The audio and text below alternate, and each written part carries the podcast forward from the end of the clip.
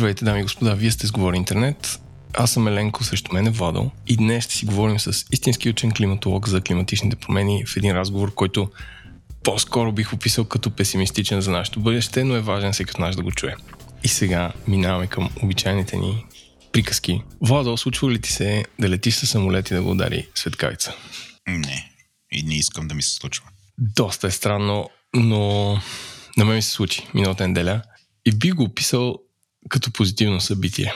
Пътувах с Ryanair и аз всеки път изпробвам как работи техния алгоритъм за случайно назначаване на седалки. Този път ми беше назначил най-хубавата седалка, така се каже в бизнес класта, на втори ред, където можеш да си изпънеш краката максимално напред. И тък му се радвах нали, за това нещо и съм си изпънал и съм си задрямал.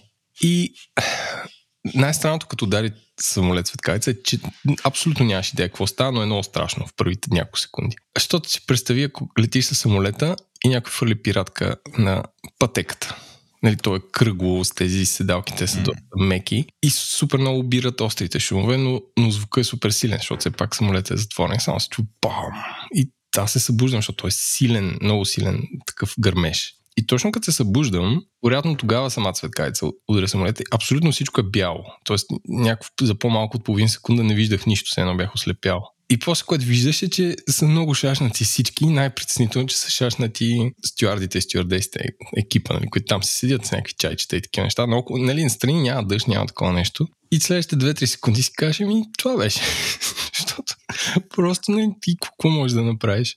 И после, нали, чуваш и те обясняват и всъщност един стюард вика, а, това за първи път ми се случва, което другите такива малко, нали, вика, дай спокойно, нали. И си казвам, боже, какво стана? И после обясниха какво стана. И че това се е случвало често, но всички хора бяха много, много, много плашени. И, и нали, като стане нещо такова едно събитие, ти си кажеш, боже, аз седя тук, нещо, подреждам си живота, инвестирам, мисля си за имоти, за найеми, за не знам си какво, някакви 100 хиляди неща, които ти лежат на главата. И всъщност нали, всичко може да свърши е така, так, и е м- интересен, интересен опит нали, да се случи на всеки човек, така да преосмисли, а, че колкото и ние да си планираме някакви дългосрочни климатични промени и всякакви неща, всичко по най-случайния начин може да се случи нещо и, и, и да е до там. Това е моята сутрешна, моето сутрешно споделяне. да. И ми хубаво е, че всичко е завършило добре все пак в твоя near-death experience. Е, near-death experience в главата ми, но наистина. Надявам се аз да не преживявам подобно нещо. Не ти го пожелавам. И back to the show, дами и господа. Преди да продължим нататък, искам да благодарим на нашите над 200 патрона или хора, които даряват, за да правим това, както и много други подкасти. Хора, вие сте супер, както и на компаниите, които ни подкрепят. Това са SiteGround, които искат да ви кажат, че тази седмица имат две обяви от хора, които им трябват. А, това е UX UI дизайнер за София, а, както и сега вече ставаме International Affiliate Account Manager с испански. Тоест, ако знаете испански и се интересувате от онлайн маркетинг, това е вашата обява. Също така искам да благодарим и на Текст, които ни подкрепят от самото начало remixshop.com, където може да купите нови и второ употреба дрехи да спестите на земята. Едно голямо страдание, като използвате код G40 за 40% отстъпка от вашата първа поръчка, както и на компанията Мъркъл, която ни подкрепя от две години и на Sending Bull, които са малка компания базирана в София, които помагат средния бизнес и малкия. И ако вашия бизнес е такъв, може да се възползвате. И така, да минем към меме на седмицата. Меме на седмицата. Малко след като каснах в София, всички медии бяха поудели относно инцидент с кортежа на господин Гешев.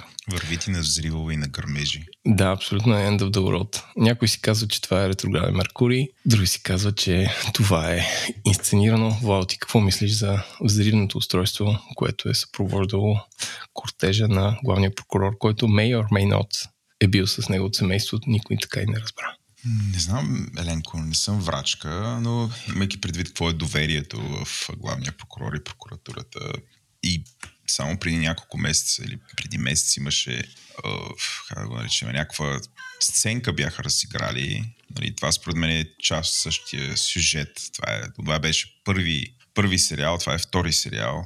Нали, това е няк... Нямам доверие, че това се случва наистина нямам доверие, че това се случва наистина предвид а, и кои хора го защитават.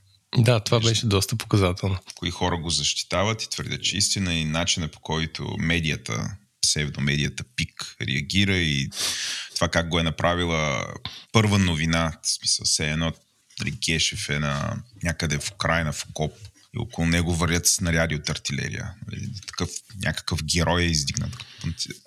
Да, нямам, нямам доверие. Според мен това е изценировка, за да, за да може да се каже, че всеки, който е против Гешев е неговия нали, атентатор, камо ли не.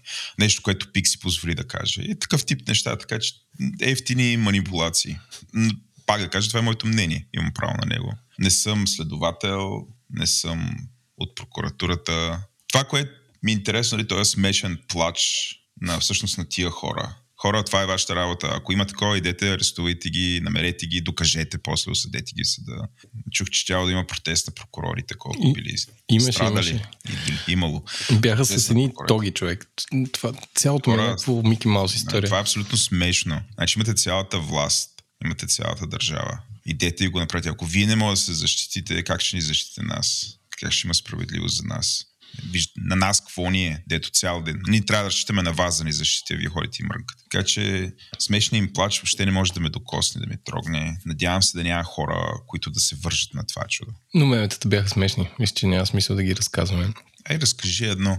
Ами, Нещо, което те, са, те са малко от друга страна излобни. Все едно, абе, каквато ни на държавата, такива са ни взривовете. В смисъл, че всички изведнъж станаха експерти колко е 3 кг тротилов еквивалент и даха снимки от смъртта на Джовани Фалконе, което наистина е знаково убийство в Италия. Да.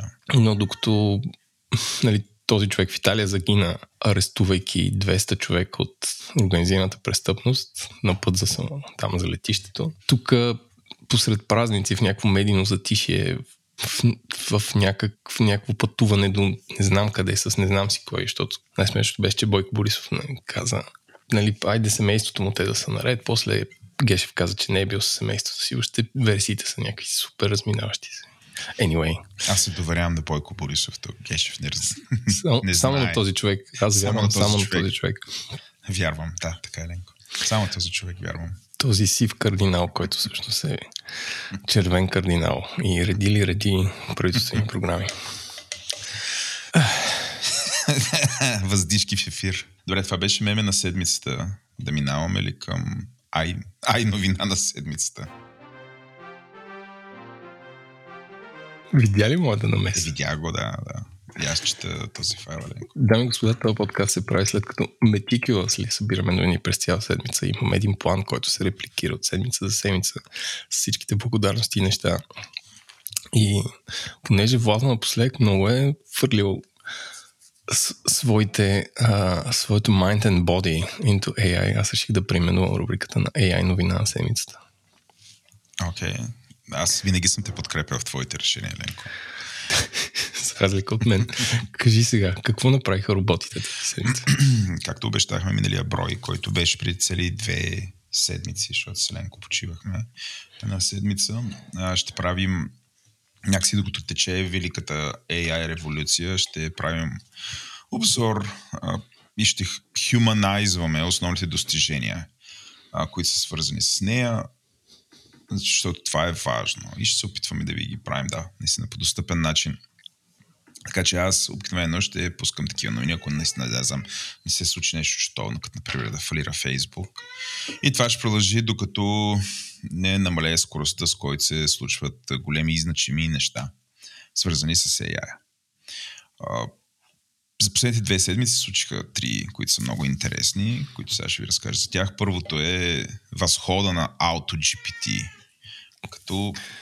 Какво е AutoGPT? AutoGPT е... Ам... Сеща се какво беше промпт инженера. Да. И промпт инженера, задачата му е... А, нали, те толкова бързо се случват нещата, че се появяват и евентуално вече умират професии, защото промпт инженера бяха хора и все още са хора, които пишат промптове и знаят как много добре да пишат промптове към а, езикови модели като ChatGPT, ChatSonic и подобните всички там, за да получат възможно най-добрия отговор. Нали, тук трики момент е най-добрия отговор. И че трябва да се пишат много промптове и много често това, което ти трябва е да напишеш а, супер много промптове, да прекараш много време, за да постигнеш този резултат. AutoGPT цели да автоматизира и това. Тоест, а, ти му даваш една рецепта, нещо като задание, какво искаш да получиш и после AutoGPT прави а, прави всякакви... Той си говори с GPT, GPT-4 и получаваш в крайна сметка това, което желаеш с много по-малко усилия, а, нали, което има огромно обяснение. В момента, ако преди една седмица имаше супер много новини за чат GPT, как, каква е революция, сега има супер много новини за Auto GPT, каква е революция. И така, тъ, а, а кой го прави това нещо? Това е open source, може да си го изтеглиш, сложил съм линк в бележките на шоуто. Трябва да знаеш малко Python, да го подкараш, да знаеш как да пишеш така, че рецепта. Еленко ти може би се заинтересува, но сигурно ще трябва не, някакъв не, не, достъп. Големият въпрос е колко ефтино излиза, защото ще тож, то, това нещо ще прави супер много заявки към, към GPT-4. А как толкова бързо са се събрали някакви хора в open source community и са направили това нещо? Аз, това, това ми е изумява, след, след като е open source. Да. Ами,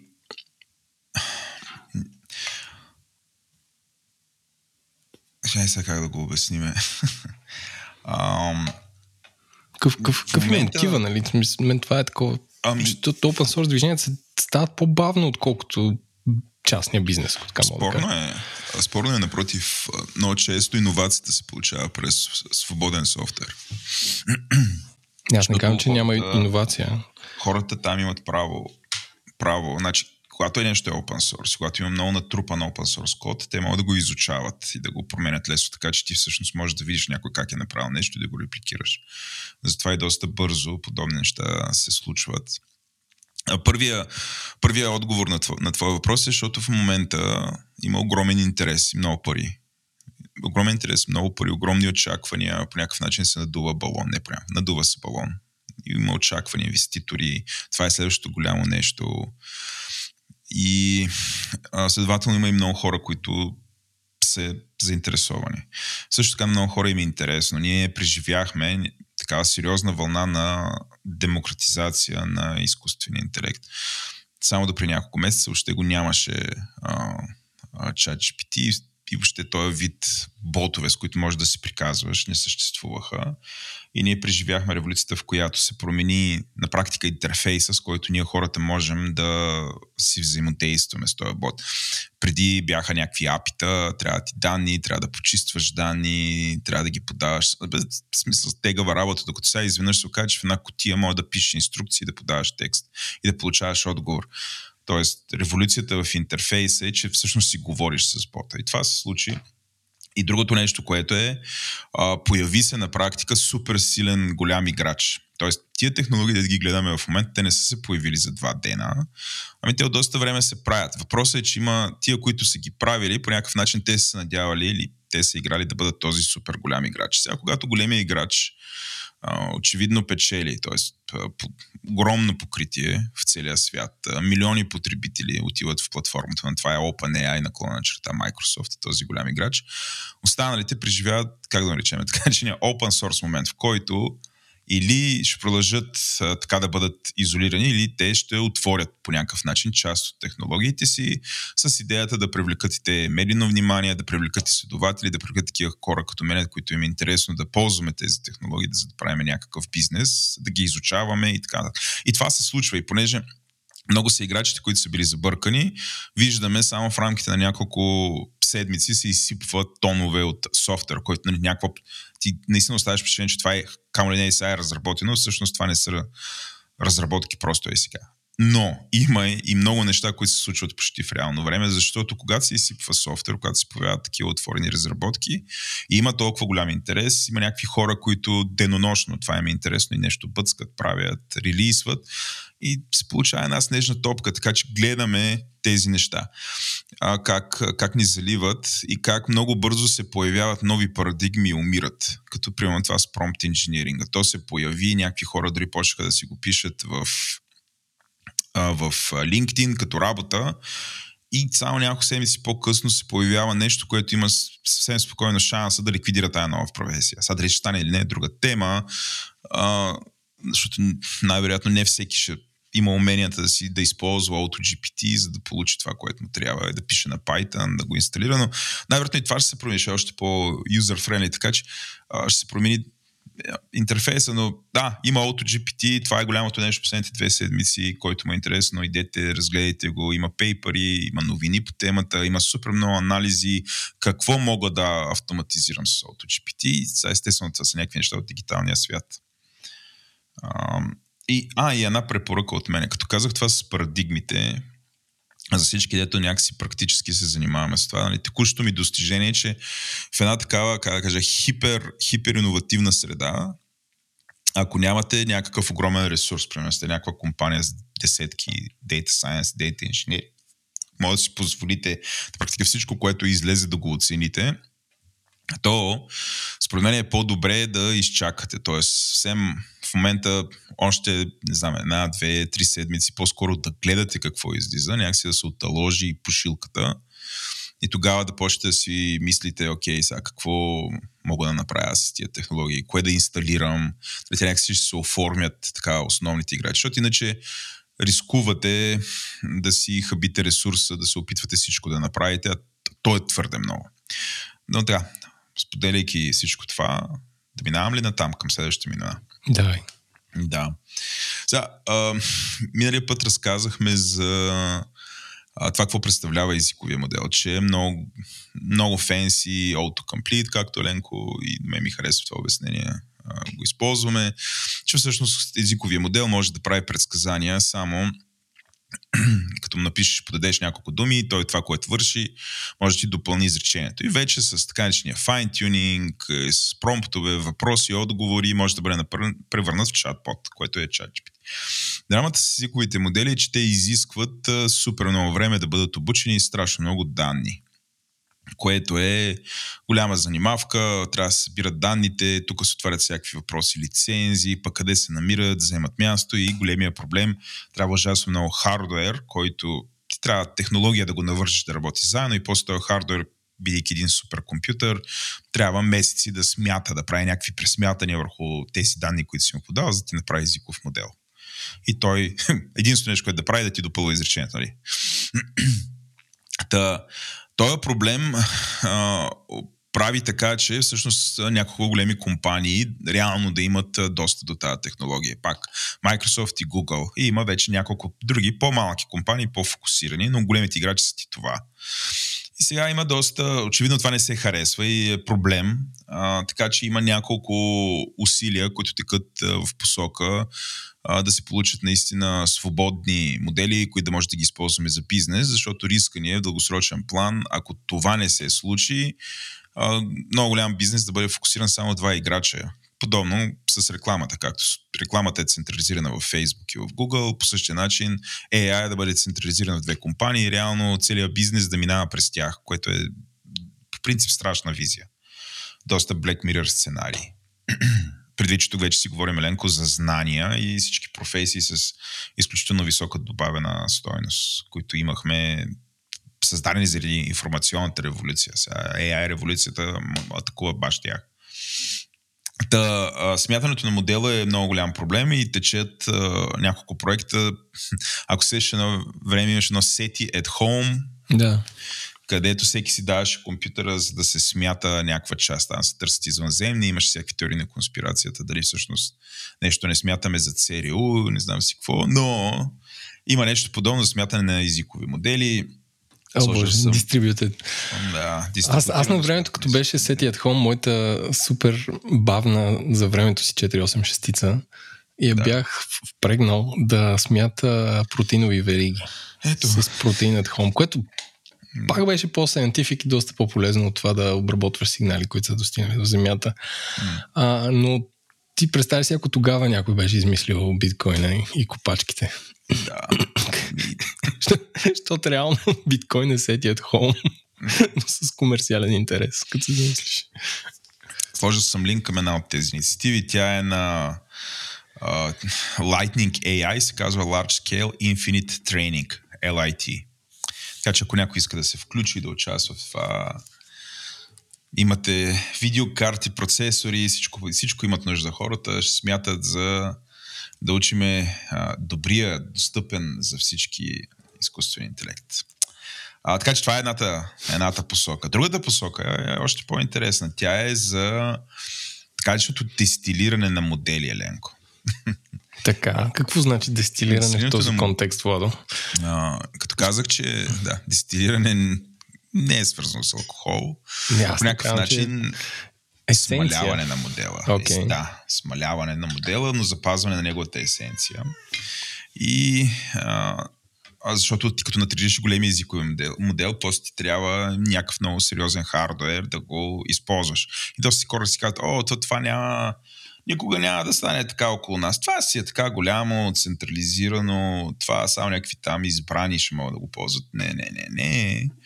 А, голямото усилие, друго голямо усилие е да бъде дистилирано всичко това, за което си говорим. Аз съм сложил линк, бележките към шоуто, към а, един проект, който е дистилирал почти всички големи отворени модели и на практика ги прави възможни ти да си ги подкараш върху доста по-достъпен хардвер. Сега, още не мога ги подкараш на телефон, но нали, в някакъв момент, може би до там ще се стигне. Ще видим. То, от една страна телефоните стават все по-добри, все по-мощни. Ето, примерно, този напън на Apple постоянно си подобрява процесорите. Може би в някакъв момент ще позволи подобно нещо.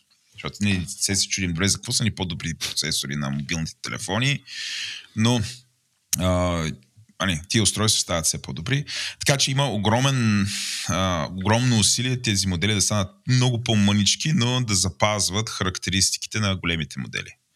И сега тук има експерименти, кое върши работа, кое не върши работа. Аз може ли да направя един wild prediction? Да. Защото, както знаеш, Apple минаха от Intel към техни си чипове, система на чип. И миналата година пуснаха така нареченото Mac Studio, което нито беше про, нито беше за аматьори. Най-често ги представяха с любимите на Apple графични дизайнери в едни тъмни стаи, саунд инженери в едни изолирани студия и така нататък, creatives. Та според мен е, начинът е да отличат, да не кажа distinguish, Mac Pro, който предстои да излезе и, mm. И е да си е бе майката, е да го сложат с много голям мозък за AI. В смисъл, че mm. това да отличи а, простия компютър като моят лаптоп от а, това, което истинските батки правят в IT-то. Така че очаквам да направят нещо с а, или някаква лудашка видеокарта или специализиран юнит за, за изкуствен интелект, което наистина да го каже, е това е наистина за професионалисти. И всъщност тези модели да има смисъл да съществуват, ако има толкова мощен работен компютър, който да ги хрупа. Ами дано да го направят, Еленко, защото има огромна нужда от това. в момента, ако ти преноси Data Scientist и искаш да си правиш нещичко на компютъра, ти трябва един супер мощен геймърски компютър. Като минимум геймърски, геймърски компютър okay. с видеокарта на Nvidia. По възможност, най-добрата възможност, до която можеш да се докопаш. Като тия карти почват понякога те самите от 5000 лева. Сега, зависи какъв момент ги търсиш, откъде ги взимаш. И вече трябва и супер мощен компютър. Така че едно такова чудо може да отиде към 10 бона. Mm. И пак, това е само за изследване. Ти няма да го ползваш после за продъкшн. А, а за продъкшн какво ти трябва? За продъкшн ти трябва пак видеокарта направена от Nvidia, която струва десетки хиляди долари, в която нали, тя е измислена за това, има много повече оперативна памет, така че можеш да заредиш тези модели. Тези, uh-huh. Освен процесор на мощ, им трябва много памет. Това е играта. С други думи, ако пак каквото и да прави Apple, ще трябва да вдига паметта и то не съм сигурен, това не е рама, ами с едно видео паметта, за да може да работи с mm-hmm. Освен ако нали, не измислят там някаква нова архитектура, с която да се ползва оперативната памет на компютъра, което е Apple, могат да измислят всичко. И съм сигурен, че след това ще се появят супер много проекти, които да утилизират този хардвер и да стане чудно. Така че си прав, има, има огромна нужда и огромна възможност за тая компания да се насочи и да вземе този пазар е предвид, че все повече и повече този вид технологиите ще стават неразделна част. Тоест някой ще програмира и някъде ще има и такъв компонент. А, може би е а, необходимо. Така че да да го направят. Им стискам палци да го направят добре. Добре, ако искаш аз да разкажа малко. Само един анонс да кажа да. и ти давам. Анонс е, че в Тилда наклона черта, друг подкаст на Говори Интернет, мисля, че тук е подходящо да го спомена, на... има нов епизод и новия епизод е посветен на машинното самообучение. А, правим го с, Димитър Тодоров, който ми е колега, естествено Стефани, той е там, който е чел по темата и аз и Димитър се борим с Стефан да вземем думата, но... аз, аз го слушах епизода с Митко Нинджа вчера. И да кажа, да, че това е легендарният Митко Нинджа от uh, първия сезон. Поздрави за Митко. Митко. Та, ако ви е интересно някакси въведение във всичките тия неща, много бейсики на достъпен език, не е нужно да сте програмисти, слушайте този епизод, който е част от нашата мрежа. Тилда наклонена черта, последния епизод, 21 епизод ни. Ти си сега, Еленко, сте всички тия мои неща. Аз да приземя нашите слушатели в света на мунданното. Приземяване, приземяване, приземяване. Така. А, една стара новина, която може би излезе преди месец. А, компанията General Motors обяви, че иска да монетизира голяма част от а, колите, които продава, а, с services, което правят, да речем, и Apple с техните, освен че продават компютри, се опитват и набутат 100 услуги покрай това. Явно живеем в свят, където всичко ще е месечна сметка. А, и ще разкара Android Auto и Apple CarPlay от своите коли. И сега всички бяха такива, чакай малко, що така. А, защото на последния как се казва, на последната конференция на Apple те казаха, че над 90% от хората, като си купуват кола, консидерват да има Apple CarPlay, което за американския пазар, който е много Apple-центрик е разбираемо. Но, примерно, ти като си купува кола, каква част от нея, нали, освен цена, лизинг, марка, цвят, а, обем на багажника и не знам си какво, каква част от нея за тебе беше важно инфотеймент системата? Мисля, че е много малка защото о, а, исках да ползвам Google Auto или там Android Auto. Android Auto. Android Auto. И си представя как просто винаги ще го ползвам, така че няма никакво значение с какъвто софтуер идва тази, тази работа. А, а що не го ползваш? Ти го ползваш? А, не го ползвам, защото а, wow. хю... трябва да го ползвам през кабел и ага. Hyundai а, се няма удобно място да си сложа телефона. И като сложа този кабел, и като сложа телефона там, къде трябва да седи нормално, не се зарежда, което не е страшен проблем за кратки пътувания, но по-големия проблем е, че стои натиснат с... А, по някакъв начин кабела се из... стои натиснат в една стена. И това, това рано или късно води до това, че ми чупи USB порта, USB Type-C порта на телефона. И това е втори телефон, който това ми чупи порта, да, и после може да се зарежда само под определена нали, такива тъпоти. Та, затова не го ползвам и си ползвам нормалната, нормалния софтуер, който се оказа доста причен. Имам си навигация, имам всичко, работи идеално. Но, да, знам. Става, но не е също като Google. Android Audio е по-добро от него. Тоест, физически някакви ограничения ти пречат да го ползваш това. Да, чупи ми телефона. Да, това нещо GM е по-голямо от, от това, защото те са хванали сами да си пишат софтуер. Което, нали, ти ще кажеш, окей, файн, той има и други компании, които го правят. Това именно компанията Tesla, които notoriously не поддържат Apple CarPlay или Android Auto. Те си писали софтуер, но те са по-скоро софтуерна компания, която почна да прави коли. А, също така Rivian, които са пак американска марка, правят най-доброто SUV в последните на две години. За... Това са неща, които аз като европеец абсолютно не разбирам. Но всъщност спекулата е, че а, те минават на собствен софтуер, защото Android Auto, те пак го правят с Google, то ще е някакво тяхно си решение. А, с, да, те пак го правят с Google, като техния софтуер а, ще репортва къде ходи тази кола, с каква скоро се движи. И аз очаквам, нали, скоро като си караш из колата и да ти, да ти праща оферти, ама що не спреш пак тук? В смисъл, че ще нарушат правиласито и чрез това нарушаване на правиласито те ще могат да монетизират по един или друг начин. Mm. Появих, появих се някакви спекули, че, примерно, в Штатите, където голяма част от пазара е застрахователен и срещу всичко може да се застраховаш, ам, ще споделят данните са застрахователите. Ти като ти следващата година си правиш гражданската, те ще ти кажат, е, тук си се движил в Нива с 130 км в час, а, затова ще се дигне не премиума, не надо, е, как се казва? Да, не, полицата, да речем. А, и всички са доста озадачени от цялото това нещо, но според мен е, те първа всеки ще се опитва да прави софтуер. А, и това тази визия на Apple, дето вече казаха, че CarPlay може да се прави с 60 екрана и ще го разширят до цял, цял експириенс. Тоест те да са посредник между човека и, и колата, защото имаше някакви опити, ма май няма да трябва да правят собствена кола. Ще се позгъне и съответно всичките хейтери на GM си казаха, аз ще остана с а, що не си взема Тесла и така нататък. Така че това, това е интересно как развиват се някаква технология за 5 години за колите, защото колите от край време имат много тъпи менюта. И, нали, в момента, в който изчезнаха копчетата или, или понамаляха, им чуш, че стана все по-трудно да си регулираш климатика и някакви такива неща.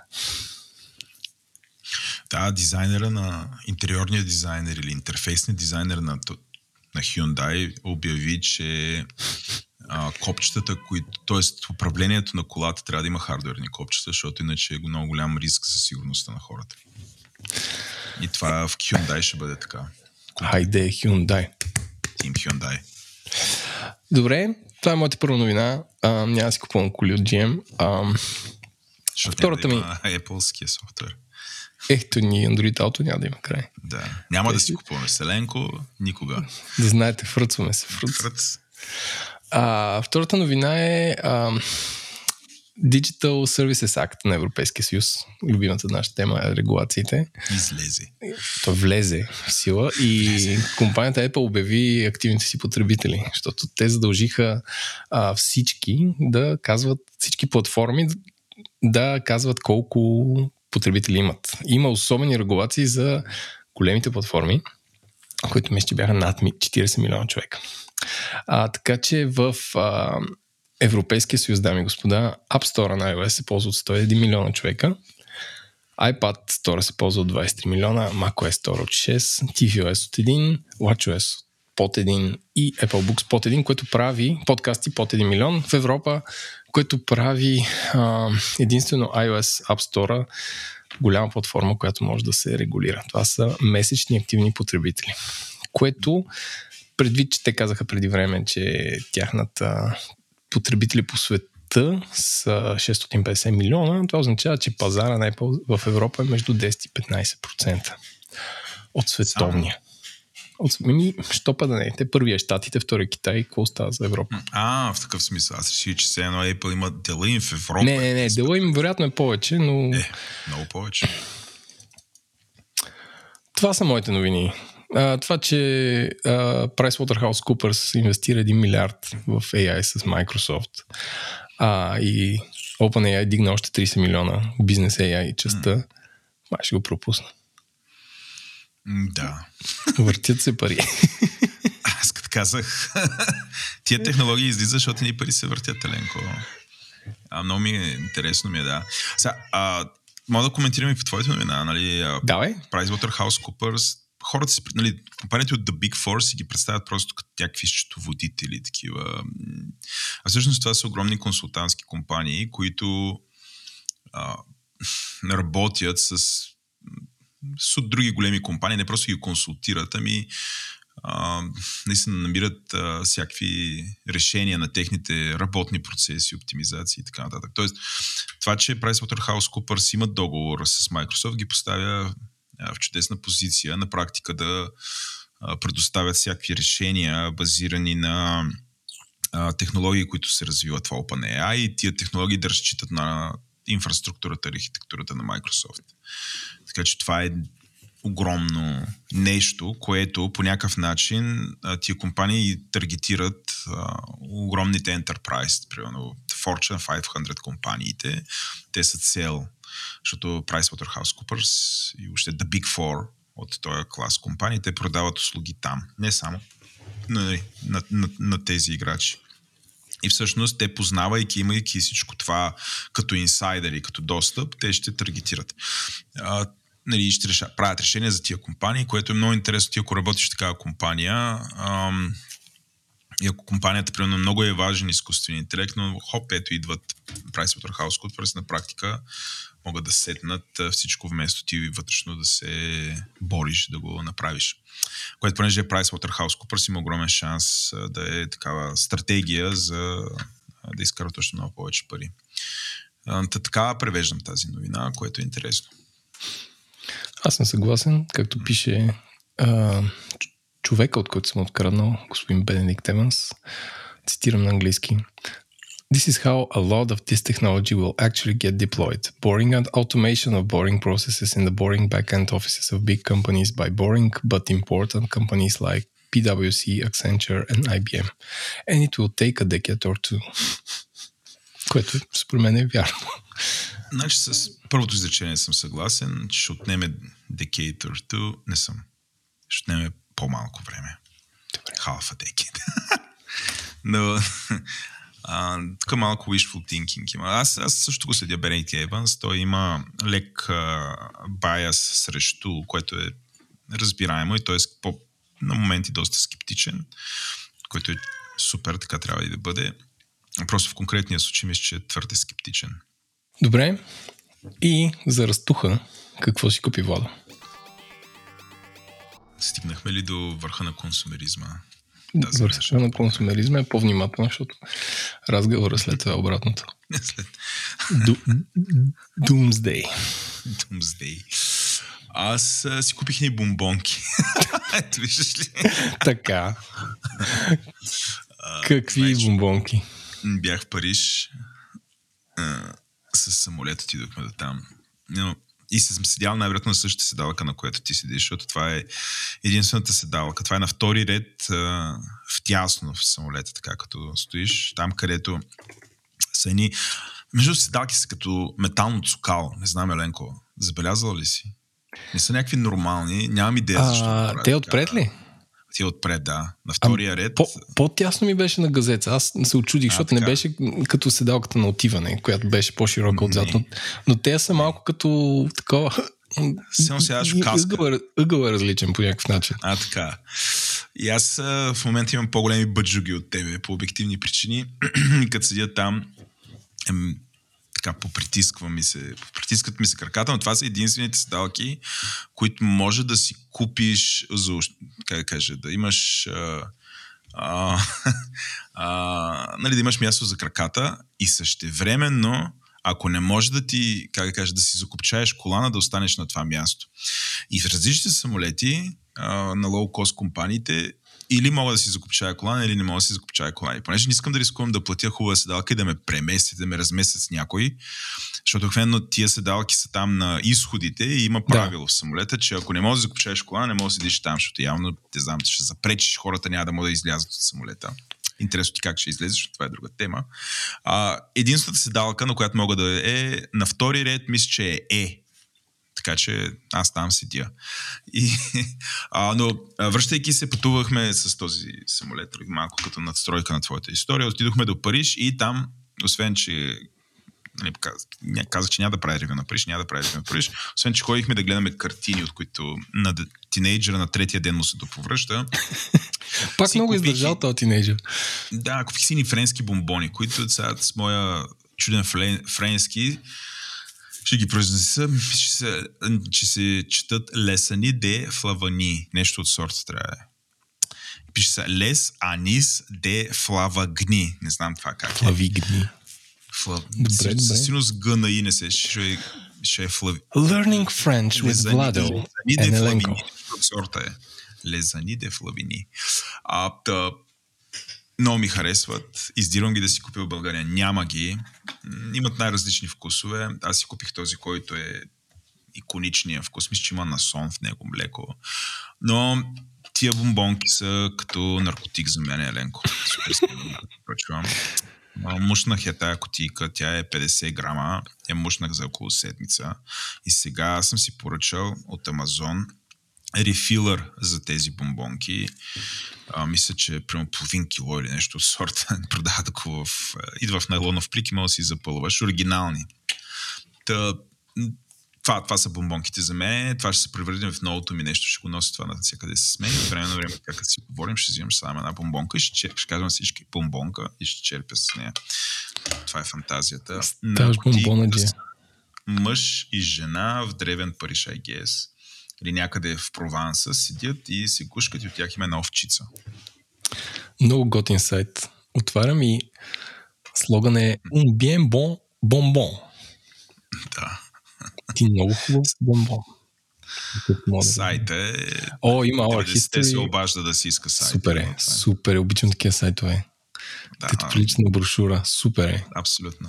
Абсолютно. А не някакви изгъзити модерни с чепати шрифтове да се махат. Да, да. да, много готини бомбони хора, не са скъпи. Кусайте. Това е едното и другото ми нещо по-сериозно.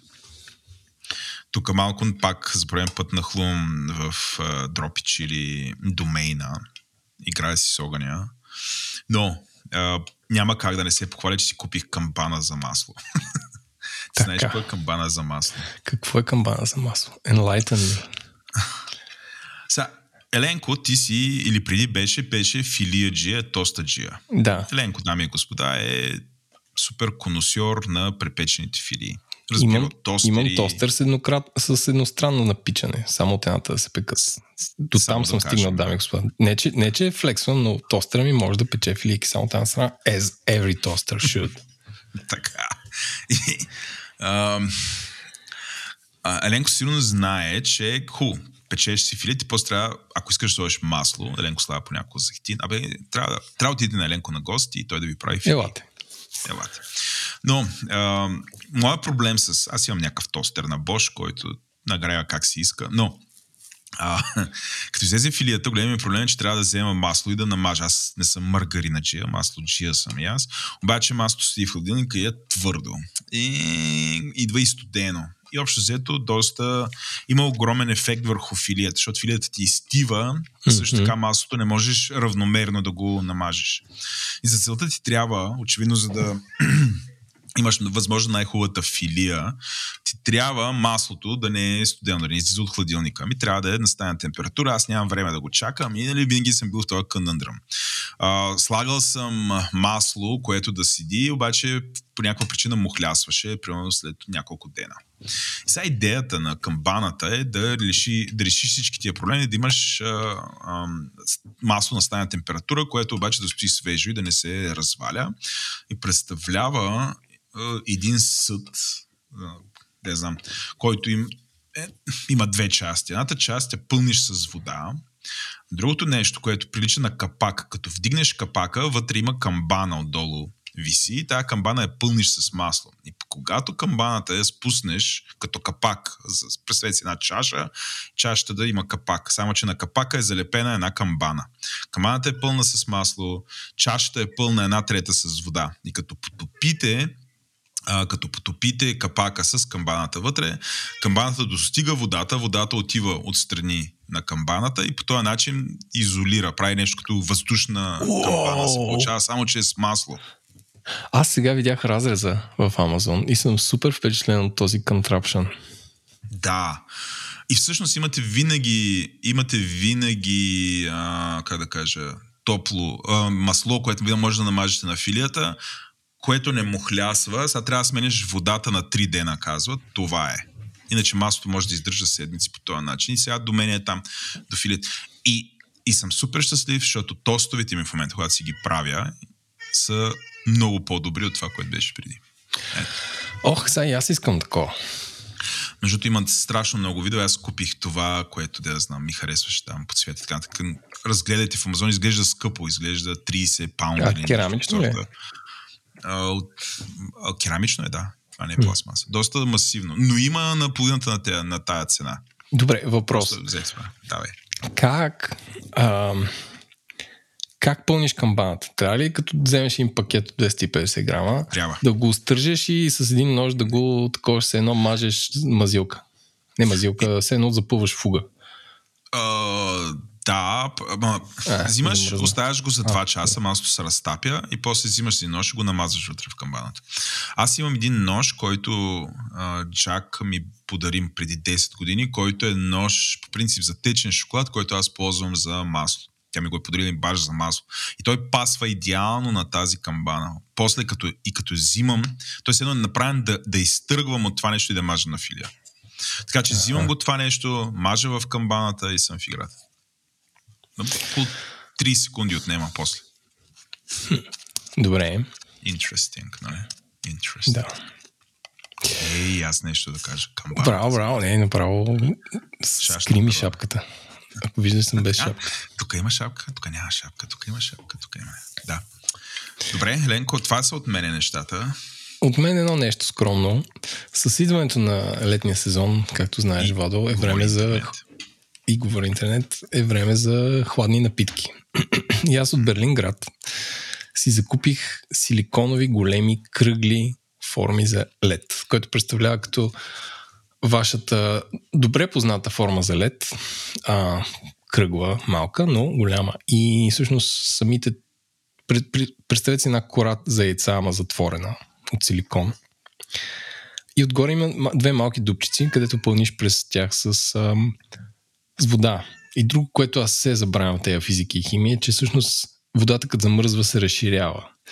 И реално ти като я напълниш до някъде, нали, все едно представете си 3 четвърти сфера напълнена, с замръзването си се запълва и горната част, защото водата се свива, а т.е. се разширява и това, което не е замръзнало, се избутва нагоре.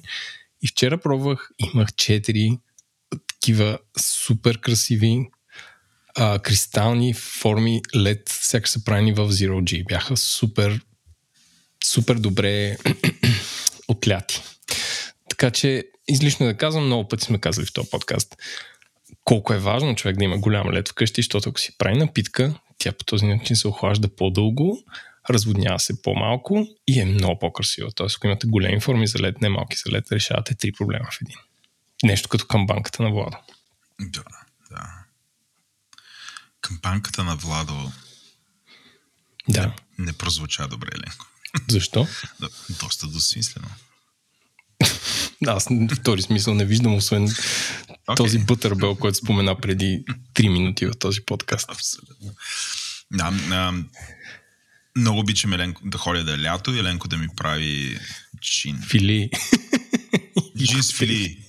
Това е в Еленко, дами и господа, това, това, това, това са, той е ту трик пони. Прави джин и фили. И това. Така, така. Между другото, като каза, като каза Джини Фили, нашите приятели от а, Делион, които рекламираха при нас Гленфидих, друга седмица са ме поканили, Владо, на премиерата на Джин Хендрикс. Така че официално... Тебе слагам- лично, аз не съм канен. А, аз ще те каня пис-пис. А, официално си слагам шапката на инфуенсър, влизам в тази, в тази клика. Така че ще споделя вероятно новия Хендрикс друга седмица. Добре. Ако е хубаво. ще Както знаем, тук са само хубави неща, споделям в този подкаст. Добре. И е супер, че всич- всичкият този консумеризъм се случи преди следващата рубрика, защото ако го направихме, т.е. преди нашия разговор с нашия гост, ако го направихме след това, най-вероятно никой нямаше да иска нищо от това да го вземе. Така че да, слушайте, слушайте, трябва да сугестираме ви, не е правилно. Но да, много важен разговор, много интересен разговор. Приятно слушане. Оставяме с доктор Валентин Симеонов, единствения български климатолог, който се включи пряко от Швейцария.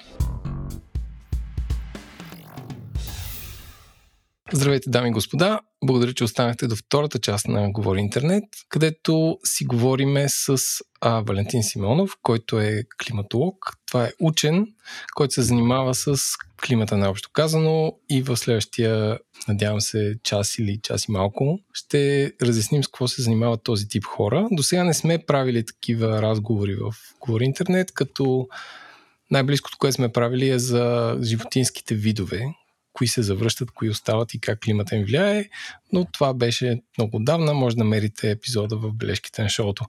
Валю се включва от Швейцария, за което му благодарим, че отдели това време и този епизод е записан онлайн. И ако звучи малко по-странно, това е заради това.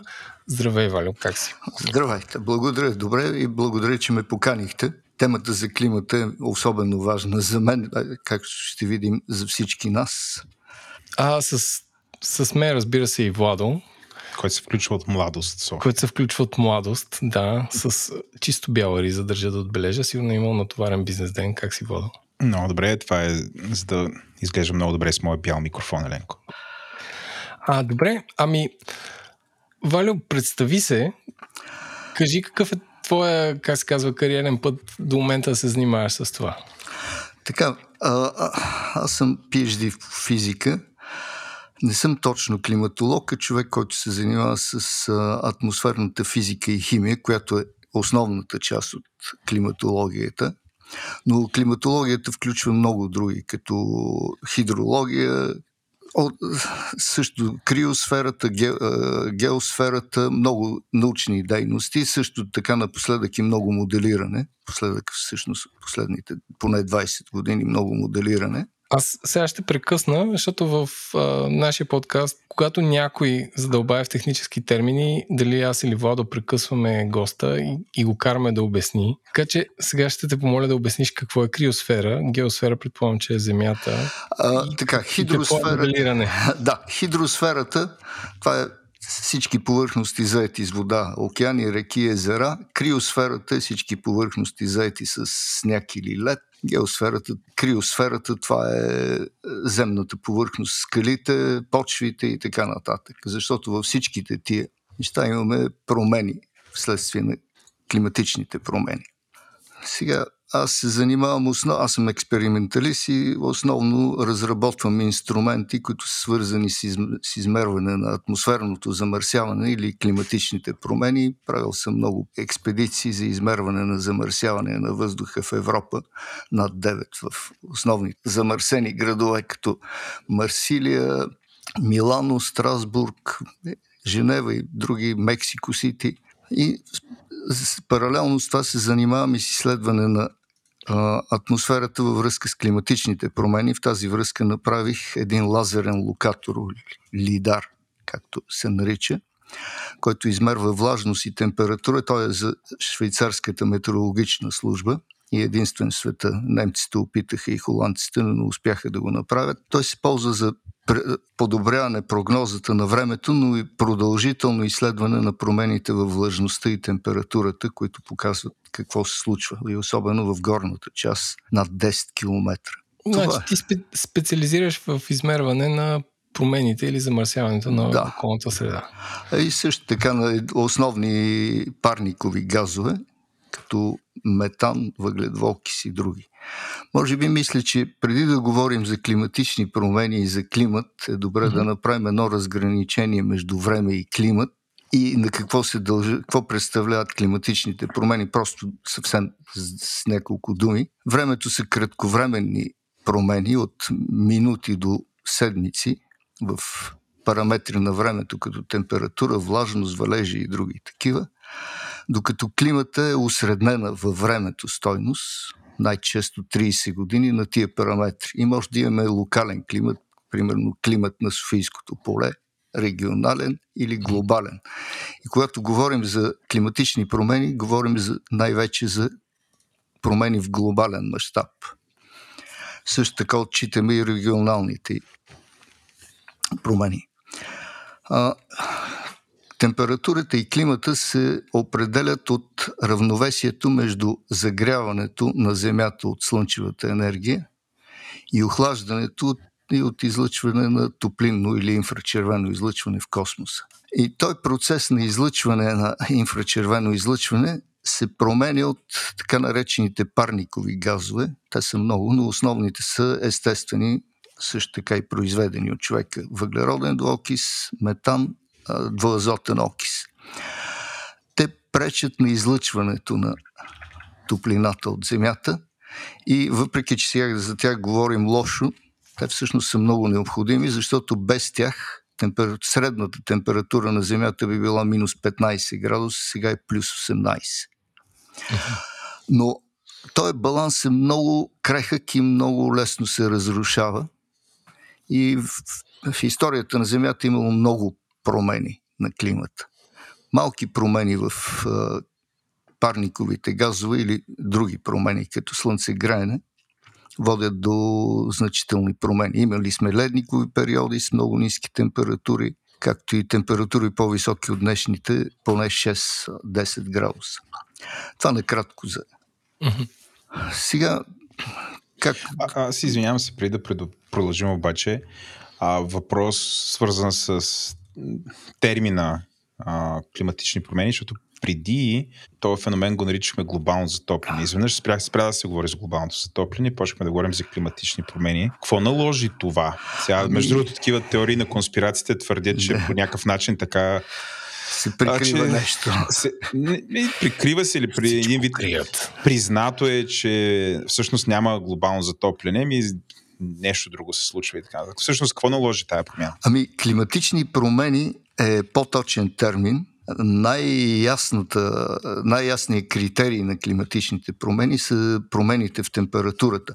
Но тук имаме промени в температурата на въздуха, в промени в температурата на океаните, промени в криосферата, там в леда и снега, промени в океаните, които всичките са обединени като климатични промени. Основата е промяната в парниковите газове и повишаване на температурата. Но това води до много други процеси, които виждаме, както например промяна в екстремните събития. Дали, горещи вълни, студени вълни, суши, дъждо, наводнения и така нататък. Така че това е един по-общ и по-точен термин, защото температурата е просто една част, затоплянето е само една част, основна, но не бива да пренебрегваме и другите.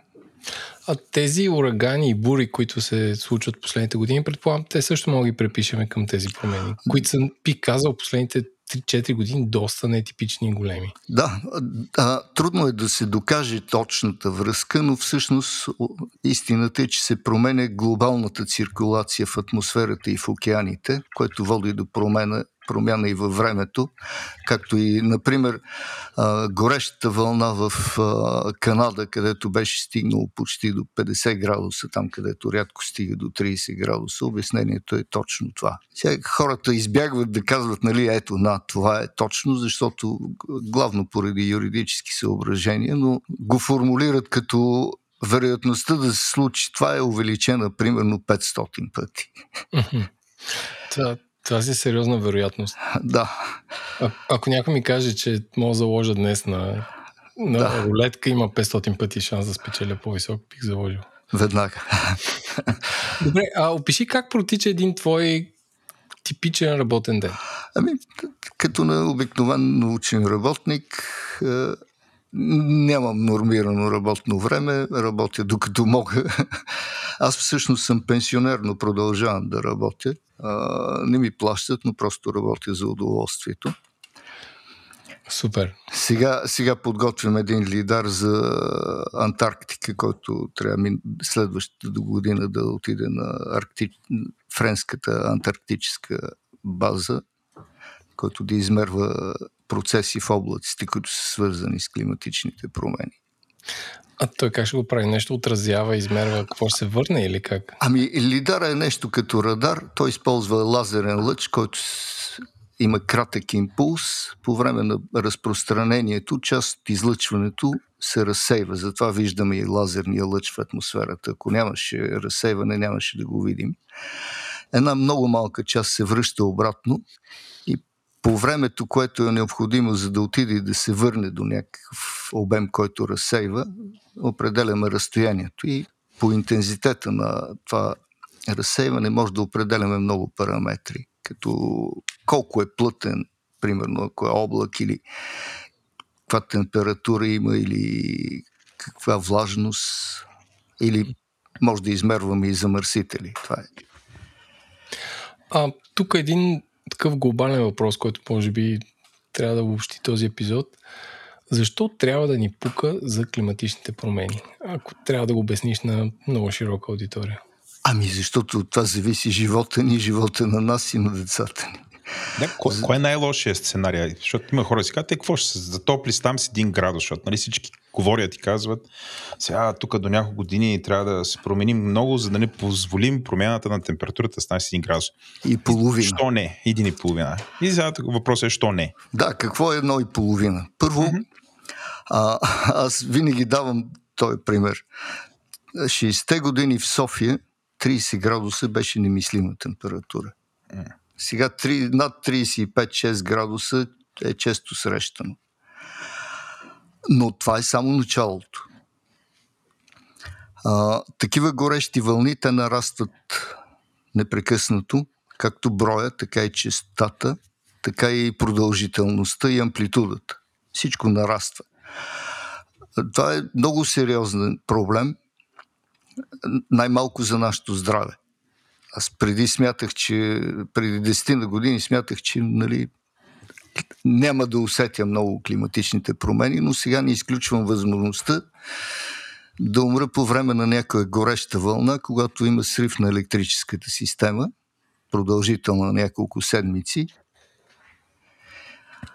Така че това е непосредствена заплаха. Освен това, а, сега в, не знам дали сте чули, но в Испания и във Франция много сериозно, и Италия много сериозно се говори за страхотна суша още от сега.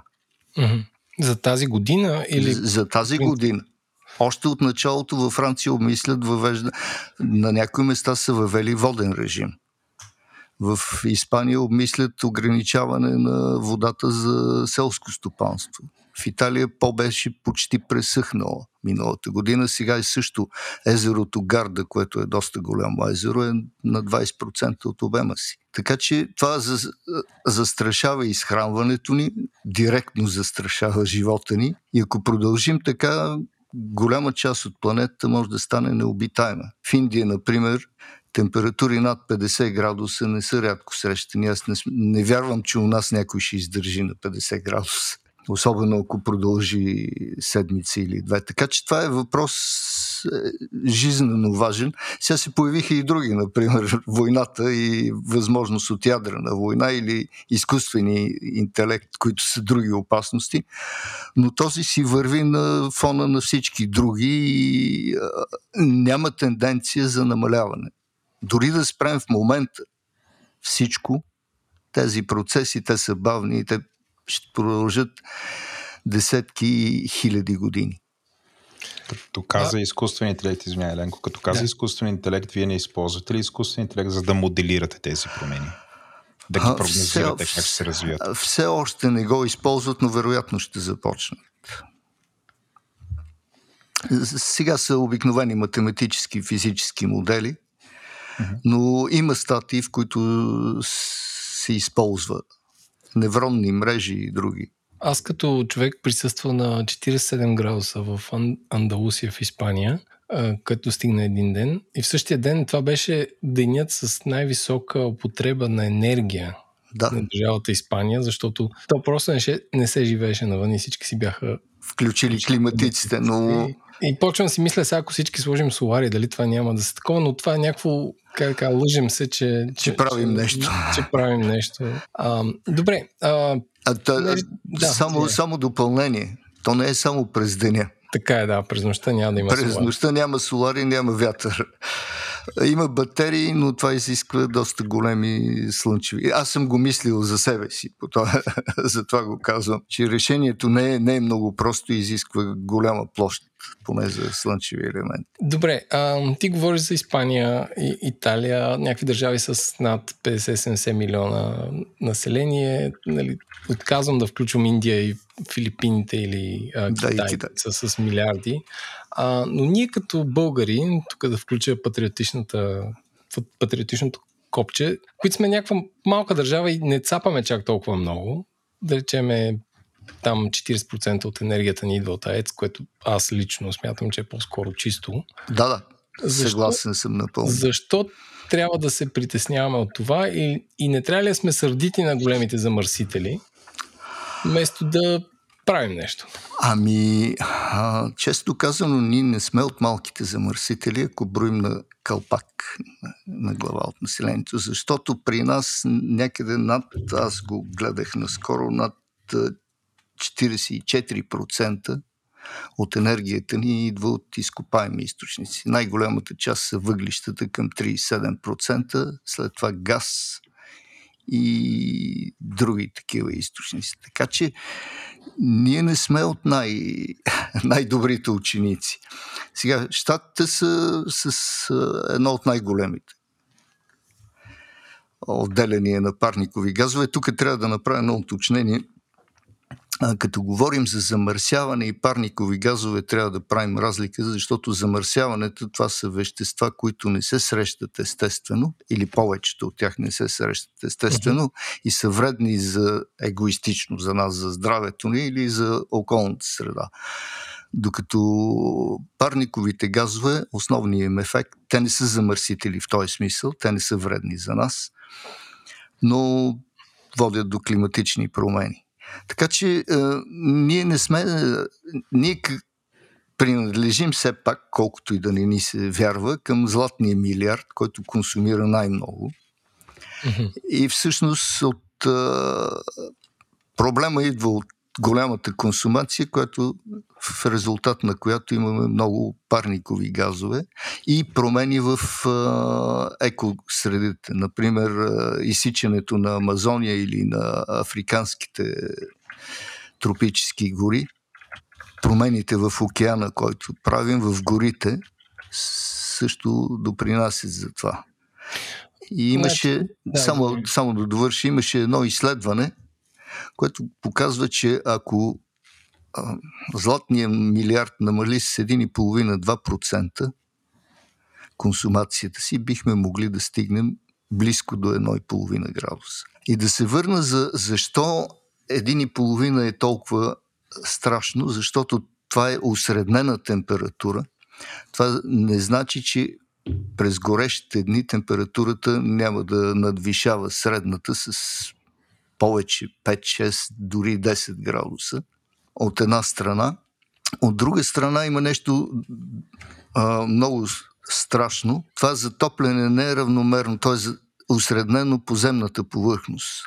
Но а, най-голямо е затоплянето в Арктика, в Сибир, в Аляска – което изглежда като на пръв поглед като нещо добро. Но всъщност е ужасно, защото там се съдържат огромни количества органични вещества във вечно замръзваната почва и много метан.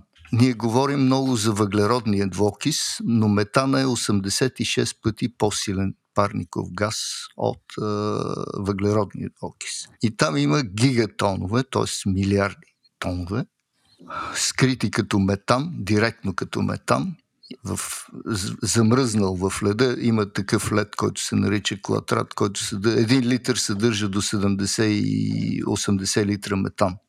И това са огромни количества, които могат да се отделят много бързо и които да усилят затоплянето. И оттам идва една от големите опасности, защото а, ние си мислим, че затоплянето е линейно, но в природа линейни неща почти няма изведнъж може да настъпи много рязка промяна, някои дори говорят за метанова бомба, при която може да настъпи изведнъж рязко затопляне, което само да се усилва, ускорява. Така че едно и половина е някакъв минимум, който, но за сега не се вижда да успеем да го постигнем. Дори 2 градуса, то не се виждат и усилия, защото Добре, е, за да не го превърнем разговора всички ще умрем. а, аз а, да попитам нещо сега.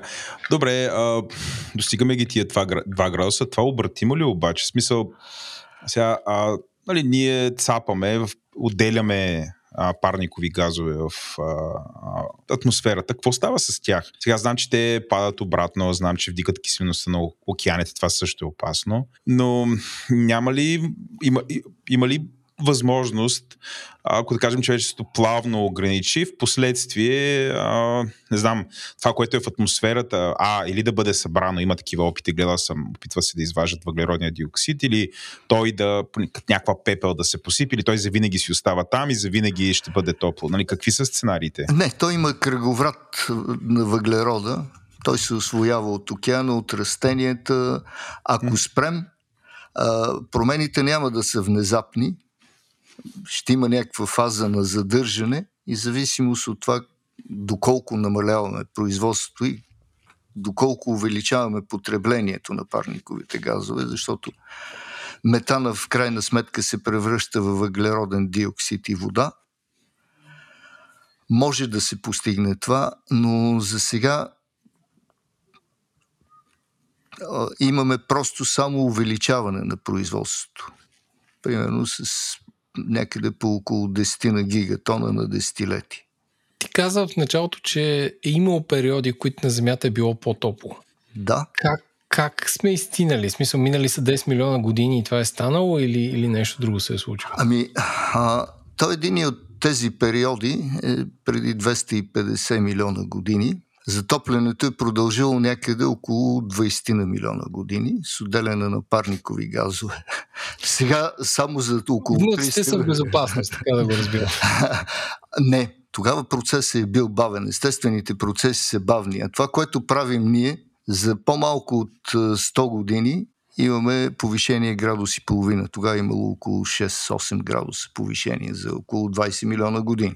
Ага. Това е това е голямата разлика. Тогава е имало най-голямото измиране, въпреки бавните процеси. Някъде около 90% от всичко живо на Земята е изчезнало. И след това е започнал обратен процес, също продължил десетки милиони години, при които нивото на газовете е спаднало по различни причини и температурата след това е започнало бурно развитие на растителността. Имаме обратен период, много производство на кислород, изчезва метана от атмосферата, защото се окислява от кислорода и тогава имаме ледников период. Такива промени има много. Един от най-близките до нас промени е преди около, малко след загиването на динозаврите. Там температурата за 20 000 години се е дигнала с 6 градуса. Тогава също имало голямо измиране. И пак причината са парниковите газове. И се е задействала друга обратна връзка, която е намалила парниковите газове, но тези процеси са бавни. Докато отли... това, което отличава сегашните процеси, че са плашещо бързи. Mm-hmm. За много кратко време, много големи промени и понеже системата е инертна, връщането обратно ще е много дълго. Активни методи за намаляване има, но голяма част от тях, честно казано, между нас са фантасмагории. Mm-hmm. Няма много реални методи за намаляване. А, голяма част тези проекти за улавяне на въглеродния диоксид са финансирани точно от компаниите, които се занимават с изкопаеми горива. Добре, а към следващия ми въпрос е, как се казва, как може да влияем? Нали, всеки ден сме бомбардирани с а, 100 кампании нали, да бъдем чисти, да бъдем зелени, да рециклираме и така нататък. От, нали, от сега нататък в този подкаст казвам, че а, това, което цапаме, буклука, който произвеждаме, е свързано с климатичните промени, дали ще е пластмасова опаковка или кола, която е дизел от 93-та. А, според тебе, ако трябва да разделиме начина по който влияе, аз съм направил пет подточки. Лично, моят личен избор, да. а, разделяме си букулка и каква кола карам, колко ползвам опаковки за еднократна употреба, колко си ползвам буркани, които си запълвам. Локално, кой гласувам за кмет, кой искам да ме представлява в общината или селото, където живея. Държавно, коя партия ще направи политики за държавата, пан държавно, в случая Европейския съюз и глобално, а, нещо, което може по-трудно ще достигнем, о, не и така нататък. А, какъв е твой съвет за подобряване на всичко това, да речем на лично ниво? На лично ниво основното е по-малка консумация. А, ако се огледаме около нас, аз го направих това и видях колко излишни вещи има. Имам и колко неща, от колко неща не се нуждая и колко вредни неща консумирам. Аз съм голям любител на сладките неща, които са много вредни и също допринасят за. А, но тук зависи от начина по който а, транспорта ни. Самолетите са от най-отделящите парникови газове. Влаковете естествено са значително по-добри. Но в общи линии просто трябва да преосмислим консумацията си, защото тук става въпрос не само за промените в климата, но и ресурсите на Земята. Ние не можем да консумираме безкрайно, защото Земята е крайна. Така че тук има и един друг важен момент, който аз винаги обичам да казвам. Важно е колкото може, това, което може да направим на лично ниво, е да обясним на колкото може по- повече хора какъв е проблема и какво може да правим. Но за мен на лично ниво това е един ограничаване на консумацията, разумно разбира се. Сега в развиващи страни това е невъзможно, но златния милиард може да си го позволи. И другото е някаква активност обществена, която да въздейства на, общ... на партиите и на държавата, защо не и на пандържавно ниво и дори на глобално ниво. Ние все пак, всеки от нас може, поне по-образованите хора, могат да обяснят на останалите и да им въздействат така, че да работят. Но това е на лично ниво, някъде можем да очакваме промени около, имаше едно изследване около 20-30%. След това идват вече на държавно и на ниво, където има значително по-големи възможности. Да, на локално ниво. Да, да, да, слушай нали, ти казваш, нали, пътуваш с градски транспорт, но примерно в София миналата година стана ясно, че общината отваря електрически линии с електробуси, как там се казва, и за да ги зареди с ток, ползва дизелови генератори, което е голяма смешка. Е- да.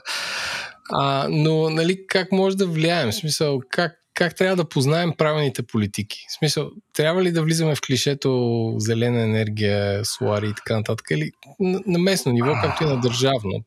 То въпрос малко е, малко е след. За да с гласа си да повлияем за една по-добра държава това зелено, зелени политики и други са малко подвеждащи термини. Те ми приличат малко на европейските абракадабри. Помням си, имаше на BBC едно предаване, в което използваха речника на Европейския съюз Corn Consuming Unit, което се оказа овца или крава, т.е. нещо, което консумира зърно. Той термин зелена енергия е много подвеждащ. Човек си мисли, жиците ли са зелени, какво е зелено на тая енергия. Въпрос е спестяване на енергия и от намаляване на отделянето на парникови газове. Но тук, като стана дума какво може да направим в личен план, също е използване на енергоспестяващи уреди, което е добре и за финансите ни. LED лампи и така нататък, въпреки че там има една опасност от много силното синьо излъчване при LED лампите. Който... Сега на локално тук може да включим а, организация на обществения транспорт, а, отопление, изолация на сгради и други такива, както и предприятия, които са на място, които биха могли да, да им се окаже натиск да намалят емисиите. На държавно ниво у нас, за съжаление, нещата много не се разбират. Това, което се говори срещу зелената сделка, всъщност това е опит да се финансират не отделящи парникови газове производства и да се премине към друг тип индустрия. И това е един голям шанс, защото в крайна сметка ние въглишните централи ще ги затворим, защото ще стане неизгодно, най-малкото. Освен това, те са страшно замърсяващи. Аз имам един колега, който в момента работи в Болония всъщност, но той е старозагорец и мери около а, мариците. Каза, че там нещата са много страшни. Поне не му е трудно да мери. Там, аз, аз като съм минал наскоро с... А, имаше един колездачен преход, минал там и буквално имаше мъгла, но не от мъгла. Да, да, смог. смог. да, да, да. Там, там има много голямо количество серен двоки, с който прави един тип смог. Политиката на Европейския съюз е малко... Тя е в правилна посока, но има доста недобри неща, като в Германия спирането на ядрените централи. За мен и не само за мен, това е огромна грешка, защото ядрените централи са един от малкото източници, които могат да помогнат за намаляване. Сега а, хората се страхуват от а, повторение на Чернобил, но Чернобил е много специална централа. Тя поначало е била нестабилна и се е знаело, но не са казали на хората, които експлуатират. Фукушима също има много човешки грешки, но има други типове ядрени реактори, които са напълно безопасни, като такива наступени соли и други. Но за съжаление върху тях се работи само в Китай, Русия и Индия. в този смисъл зелените до някъде са вредни, защото а, наблягане само на слънчева и вятърна енергия е много опасно, защото в случай на а, масивно вулканично изригване, както е имало през 17 век Кракатао и Тамбура, когато години не е имало слънчева светлина, много слава, какво правим? Сега чакаме Катла да гръмне в Исландия. Той му и дошло времето да гърми. Да, той ако гръмне ще е страшно, защото mm-hmm. той е върху ледник. Той просрочва, той, той, около да. вече 10 години просрочва гърмението си там по цикъла си. Така че всеки момент ще гърми катла. Е, той предишния е, я не, не мога да им проморя, не се името. Е, ако фил, там да, е. Който той е малък, той е маничък. Той, той е много по-малък в сравнение. 100%... Той е Сирей в сравнение с Катла. Проблема е, че тук той е над подледник и при това се образуват много финни частици, които остават в атмосферата и дълго време в стратосферата, т.е. над 12 км. Там отиде ли нещо, стои много дълго време. И това може да продължи това засяга и земеделието и производството на енергия. Освен това, с климатичните промени скоростта на вятъра, поне в Европа, намалява. Увеличават се бурите и екстремните събития, които могат да повредят вятърните генератори, но средната енергия намалява и една от причините за енергийната криза по-миналата година беше това, че в Германия нямаше вятър. Mm. А, като слушам сега нали, за възможностите в лично спрямо държавите, спрямо организациите и си спомням, някъде бях гледал или чел за една теория, че всъщност идеята, че отговорността за пазването на природата е по някакъв начин на потребителите е гениален зъл маркетинг ход на големите цапащи, които са всъщност няколко големи бизнеса, които вместо да си оптимизират производството и да измислят начин да произвеждат без да цапат, прехвърлят отговорността върху нас, примерно да събираме турбички, да събираме капачки, такъв тип неща да правим, нали, което е да, знам, по някакъв начин замитане на проблема, прехвърляне на проблема. А, ти до каква степен си да, съгласен съгласен съм, с съгласен тази съм, че това е вярно, но а, все пак тези индустрии до някъде произвеждат за нас. Ако ни няма потребителите, те няма какво. Ако никой не купува найлонови турбички, те просто няма да ги произвеждат. Ти какво казваш, да ги накажем, да не им купуваме нещата или ами, да ги регулират и да ги задължат? А, тук има два начина. Единият път е а, просто лично да работим и да ограничим консумацията си. Другия е да действаме чрез организации, mm-hmm. които да въздействат на правителствата. То е много трудно на мултинационалните да се въздейства. Но все пак в някаква степен може да им се подейства. Но, но има много вярно в това, че големите компании, както казах с примера с а, улавянето на въглеродния диоксид, да. те влагат много пари в научни изследвания, защото казват, ай, ние можем да но това е много скъпо, неефективно и няма кой да го плаща най-вече. Не, но това, бре, това малко ми е в теорията на конспирация, защото окей, поне някой да полага усилия да финансира такова изследване, може пък да измислят начин как на нивото на завода да събират въглеродния диоксид, докато горят там.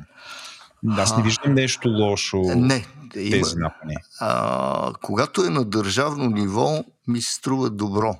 Но тук има малко умисъл да се покаже, че това е възможно, защото ще дам един пример. В Великобритания откриха някаква електроцентрала, еко-електроцентрала, зелена, която гори дърва. Дървата идват от Канада. Като си помисли човек колко е транспорт. С самолет. Его къде Его къде да. Какъв е смисъл?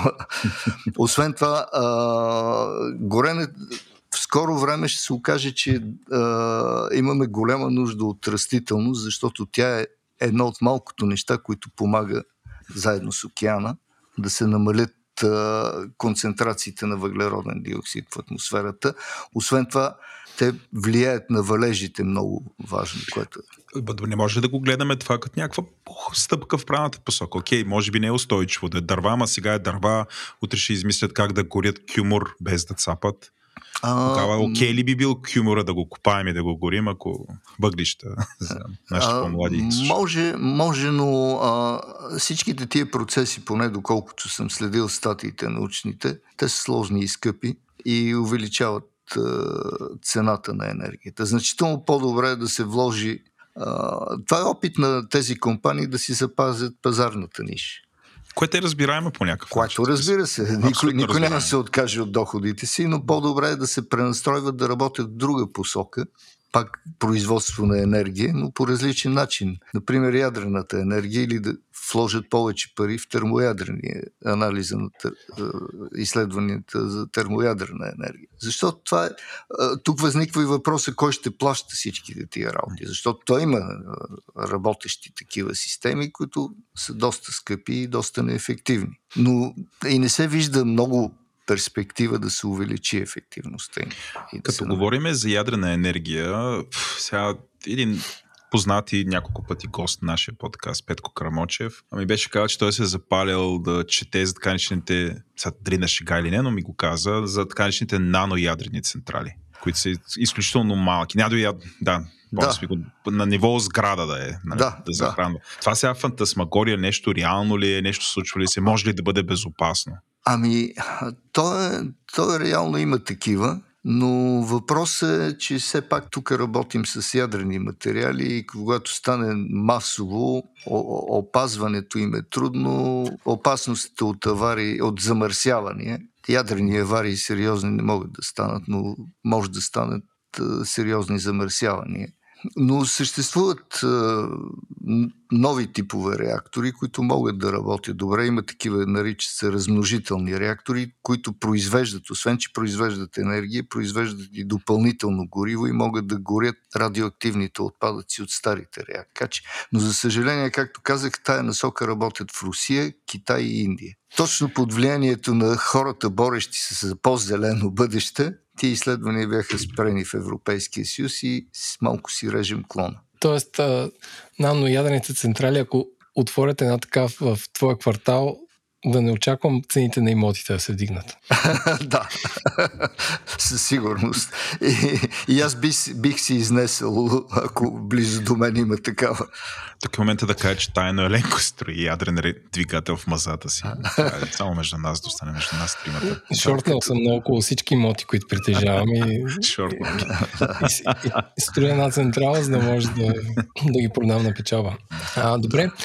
А, сега, малко, как се казва, климатични промени а, за начинаещи, а, защото когато по телевизията излъчват нали, по някакви масови медии и такова нещо, а, често има срещи, договори и такива неща. И аз имам два въпроса, които са свързани. Кое е най-важното събитие? До, разговор до момента някак си стигнахме до тезата, че сам човек може да направи нещо, но не е много и че трябва държава и политики да. в дадена полза да се развиват.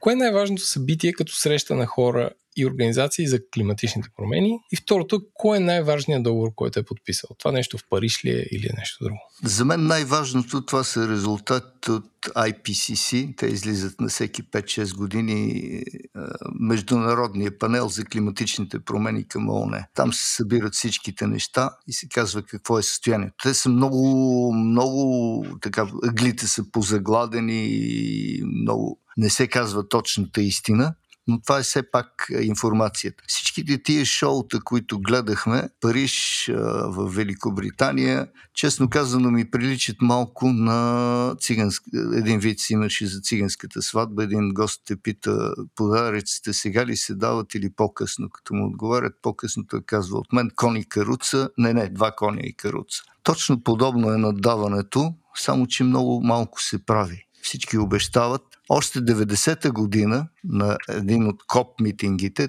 това е Париж и в Великобритания са поредните КОП митинги, беше взето, е било взето решение да се намалят продукцията, той е 2000-та година, да се намали емисията на парникови газове до нивото от 1990. Нищо подобно не се е случило, точно обратното.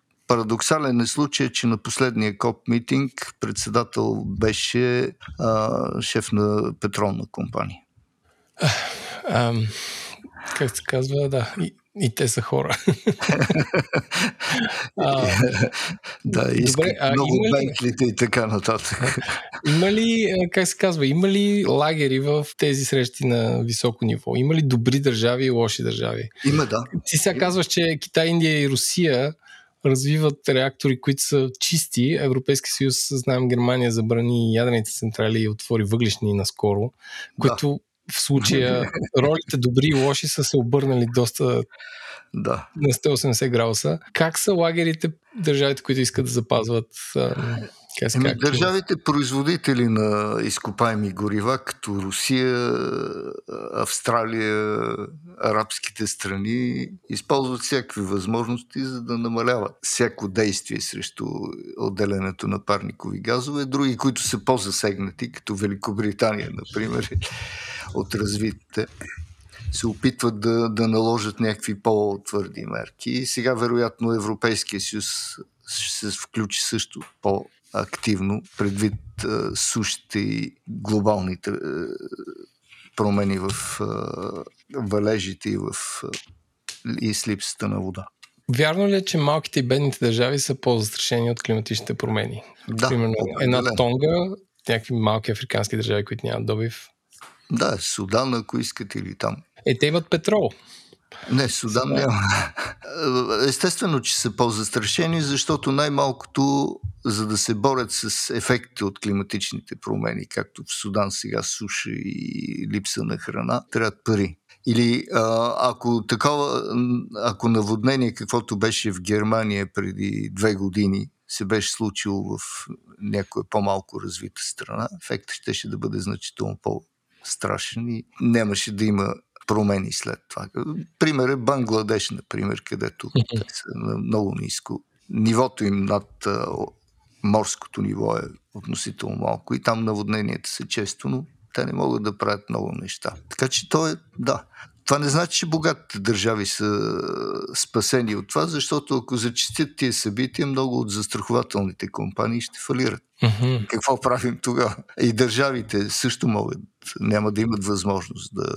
То е една от възможностите, като говорим, като пита защо трябва да ни пука за климатичните промени, другата възможност е а, разпад на обществото когато настъпят много такива екстремни събития, държавата няма да може да се справи, а ние сме, както се казва, един обяд от диващината.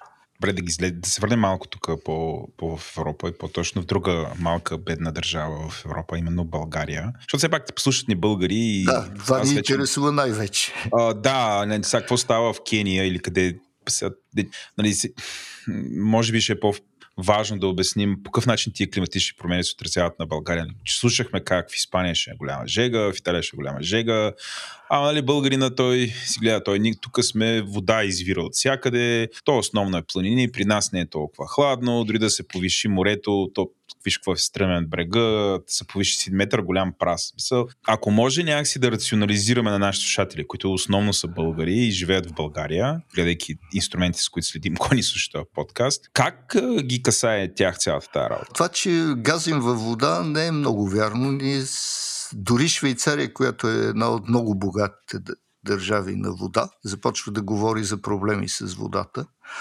У нас Доброжа, например, е силно застрашена. И не само.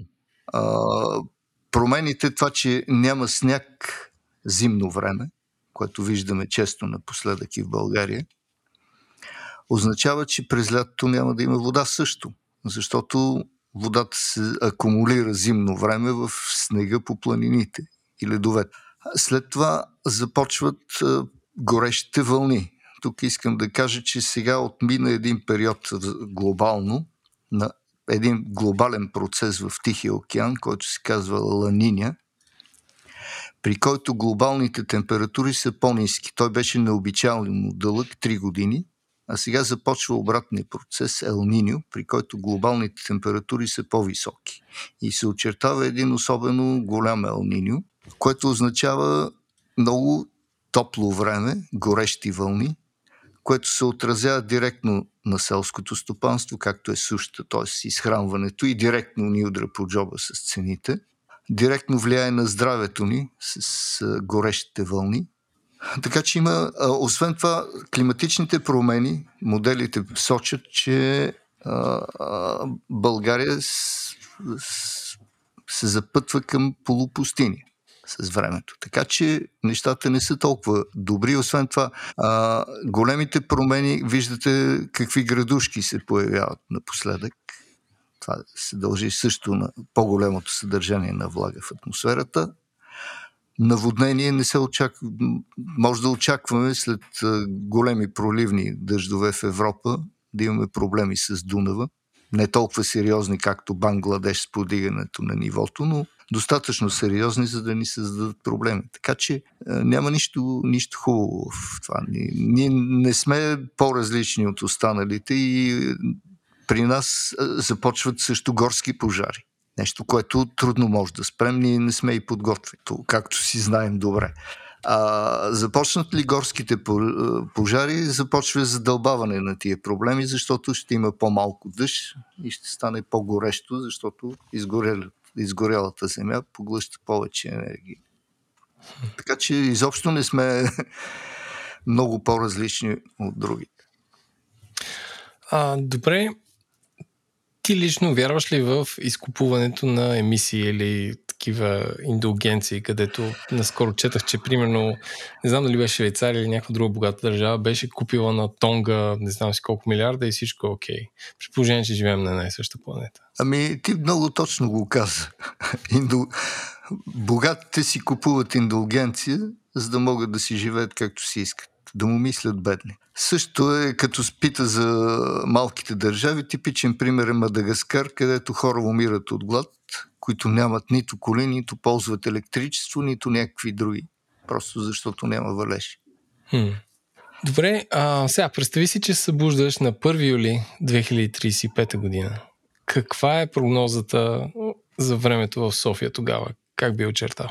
Ами, това е много сложно да се каже точно за точна година, защото има много периодични цикли в атмосферната, океанската циркулация, които се променят, взаимодействат си, усилват се, отслабват се, но в общи линии това, което може да очакваме е по-висока температура. Може би 40 градуса да стане норма през mm-hmm. горещ, през летните месеци.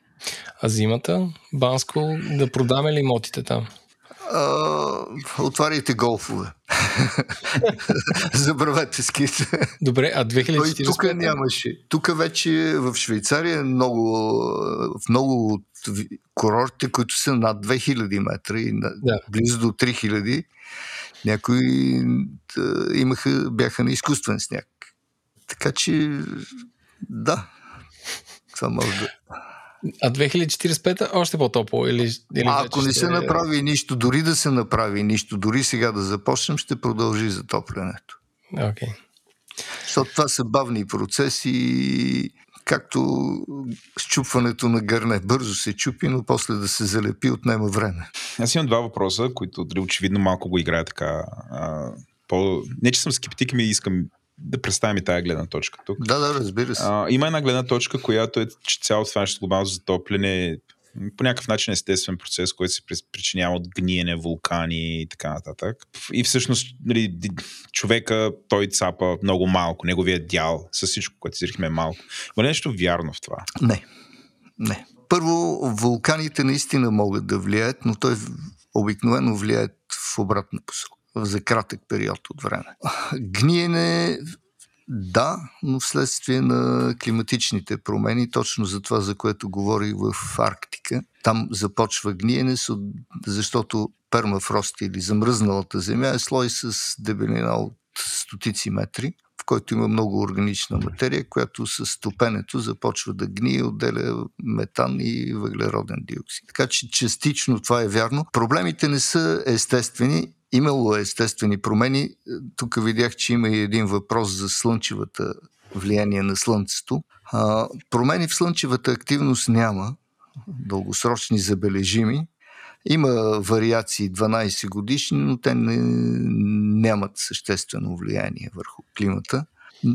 А, преди имало промени на климата, възникването на ледникови и междуледникови епохи, там някъде преди поне 500 хиляди години до милион години. които са се редували един след друг и те се дължат на промени в орбитата на Земята и наклона положението, което сочи земната ос, посоката, в която сочи земната ос. Когато е насочена така, че северното полукълбо да получава повече енергия, започва да се топи Северния ледовит океан, нещо, което сега наблюдаваме много активно. Започва да се топи Арктика и започва затопляне глобално. Точно този процес наблюдаваме сега и обратното, когато слън... северното полукълбо получава по-малко енергия, защото северното полукълбо има и повече земна повърхност, тогава започват ледниковите епохи. Но тези процеси са много бавни. Те са на около 100 хиляди години период. Така че изобщо не може да виним тези процеси. Това беше въпрос едно и втори ми въпрос, то е по-скоро искам да покажа гледната точка на един човек, друг човек, не сме аз и Еленко, той се казва Боян Рашев от една организация, която се казва Денкштадт. Ти запознат ли си с организацията и с неговата Не, не съм дейност? чул. Денкштадт е компания, мисля, че е компания, която се, чета го от сайта им, те се определят като консултантска компания, която помага на бизнеса да управлява въздействието си върху природния, социалния и човешки капитал.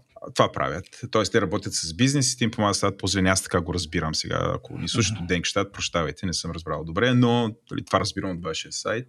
И сега защо говоря за Денкштадт и защо говоря за Боян Рашев? А в принцип, Селенко, като правиме такъв вид епизоди, много често част от нашите слушатели ни ни връщат обратната връзка, че нали, ние каним активисти, хора, които са еколози. Имахме един епизод, който Ленко не спомена, но той се казва Края на света и там го правихме с Ен Ненов и апостол Дянков, нали, към който имаше реакция, че не сме представили и другата гледна точка и затова аз тук в този епизод а, искам да, не че мога да на господин Рашев, Боян Рашев, който е управляващия партньор на Денкща, да представя цялата гледна точка, но а, 2019 на 28 август той публикува, по-скоро Дневник публикува една негова статия, мнение, не знам как да го може би Facebook пост, който е доста дълъг, който се казва Децата ни страдат две точки, защото допускаме да живеят в измислен ад. И аз тук искам да прочета и да те помоля да... Твоята гледна точка по този въпрос. Ще прочета един пасаж от тази статия. А, това са думи на Боян Рашев пак и чета, изрезка е. Който иска нали, от нашите слушатели да прочете цялата статия, нека да потърси дневник. Статия се казва Децата ни страдат две точки, защото пускаме да живеят в мислен ад. Чета сега от статията следното нещо. Децата ни живеят в състояние на страх от настоящето и убеждение, че нямат бъдеще. Целият им свят е изпълнен с новини за смърт, изчезване, унищожение, пожари, суши, наводнения, пластмасови океани, умиращи бели мечки, носорози и оранготани. Толкова дълбоко са потънали в прашата матрица, създавана и поддържана през конвенционалните социални мери, че буквално са отчаяни отчаяни. Грета Тумбърг е само върхът на айсберга. Младите хора в развития свят, а все повече от нас масово са убедени, че живот на планетата едва ли не в безисходица и утре ще изчезне, защото днес те са изяли един хамбургер. Тъй наречената екологична скръп, вчерашно явление, но с преместването на живота в виртуалното пространство, всеки млад човек бива непрекъснато бомбардиран от образи, звуци и послания от всяко къче на планетата, които крещят. Планетата загива, хората са вирус, който я убива, ти си злодей, ако правиш или не правиш това или онова, капитализмът и така нататък. На този фон понякога се чудя как е възможно изобщо децата ни да останат нормални, да те живеят в изкуствен ад. Според мен създаването на паралелна реалност, която лишава младите хора от позитивни очаквания и мечтите за бъдеще е от ултимативното зло. Сега това е пасажа, който исках да, да прочета и по-натам, като прочета статията. Нали? Общо взето неговата теза е, че всъщност се случват и много добри неща, които успяват да коригират индустрията, капитализма, той се оправя нали, малко по малко. Сега, въпросът ми към тебе, ти съгласен ли си с този, това твърдение, в тази изрезка, с оговорката, че нали, избрал съм част от статията, нали, нашите слушатели да. некъде да прочитат. Считаш ли, че нашите деца живеят в един такъв постоянен страх, паралелна реалност и че всъщност има някакъв път, който по-малко по-малко ние се адаптираме, а не идва края на света? Ми аз ще ти кажа някои от моите студенти, с които съм говорил, ми казват, ние не искаме да сме последното поколение на тази земя. Вярно е, че за тези неща се говори, то се говори епизод, епизодично. Когато има някакъв коп митинг, телевизията ни залива с тия неща, после забравят. Въпросът е да се дава информация, като се дават и някакви надежди и какво може да се прави, но ще кажа нещо друго. Хората, които работиха по IPCC, IPCC? доклад uh, International Panel for Climate Change, uh, между правителствен панел за глобалните промени към ООН. той е основният източник на информация за промени. Там се обединяват всички научни изследвания, около 6000 души работят различни учени. Много от тях, особено младите хора, се отказаха да имат семейства, изпаднаха в депресия, защото отчета е доста загладен и зализан, но когато четеш статиите, аз ги чета много от тях, нещата излизат много страшни. Реалността е много страшна и просто ние вървим с пълна скорост към стената, без да си даваме сметка какво става. Всичките тия, освен глобалните промени, това с пластмасовите отпадъци, тук има една група, с която аз работя също, които се занимават с това. Това е огромен проблем, защото те се разпадат на наночастици, които проникват, намират се и в мозъка. Какъв е ефект им? Не смятам, че е положителен. Много от тях съдържат канцер... ракообразуващи вещества или в най-добрия случай са леко отровни. Така че това е много сериозен проблем. Ние просто си играем с неща, които не разбираме. Това с пластмасите, това с климатичните промени. Ние не познаваме достатъчно планета, за да може да кажем точно какво ще се случи. Но тенденцията, аз следя от повече от 30 години, нещата винаги прогнозите, реалността е по-близо до лошата прогноза, отколкото до средната. Не до добрата прогноза, а до лошата. Така че може би е време за паника дори, защото нещата вървят на много зле. Аз очаквам големи, скоро големи промени с... И те почнаха вече. Сушите, горещите вълни. Това събитие в Канада, където беше с имаше 50 градуса, е много показателно. То, то е свързано с промяна в глобалната циркулация. Очаква се до 50 години Гълфстрима който преразпределя топлина от екватора към полюсите да спре. Тенденцията е така от 50-те години се наблюдава. Така че е, децата трябва да знаят, че проблем има, не трябва да се крие от тях, защото той ще се появи в един или друг момент. Освен това се вижда вече и виждат се и други промени свързани с човешкото общество. Всичките тия мигранти, голяма част от тях бягат от, точно от проблеми с климатични промени или от войни, свързани с това. Добре. А, Владо, да преминем към нашите слушатели? Абсолютно. След Бояна Рашев, нашите слушатели. а, който май не е наш слушател. Anyway, ам, извинявам се, ако повтаряме неща, които сме разказали в първата част, но имахме час и 5 минути с много-много информация така почвам така на блиц въпросите от нашите слушатели. Ти спомена, но кои са най-големите климатични заплахи в България в близките 50 години? И нашия слушател е уточнил, най-вече ме интересува за качеството на земята. Ти каза за сушите, а, но тук нататък? Качеството на земята всъщност не е свързано с а, климатичните промени, а с начина по който използваме земята използването на изкуствени торове, което убива естествената, естествените микроорганизми и животни, които определят качеството на почвата. Така че това е друг аспект на, на човешката дейност, но що се касае до земеделието, двата големи проблема суша и горещини, те водят до набаляване на производството земеделското. Добре, а, ако не намалим а, CO2 емисиите, предполагам и другите газове, какви са очакваните локални ефекти на Балканите у нас, примерно след 20, 40, 60 години? Ми, ако продължим така, се очаква до края на века да има нарастване до 5 градуса на температурата. Виждаме какви са ефектите при нарастване на 1,1-1,2 градуса. Mm. Само, че тук трябва да отбележи, че ефектите не са линейни.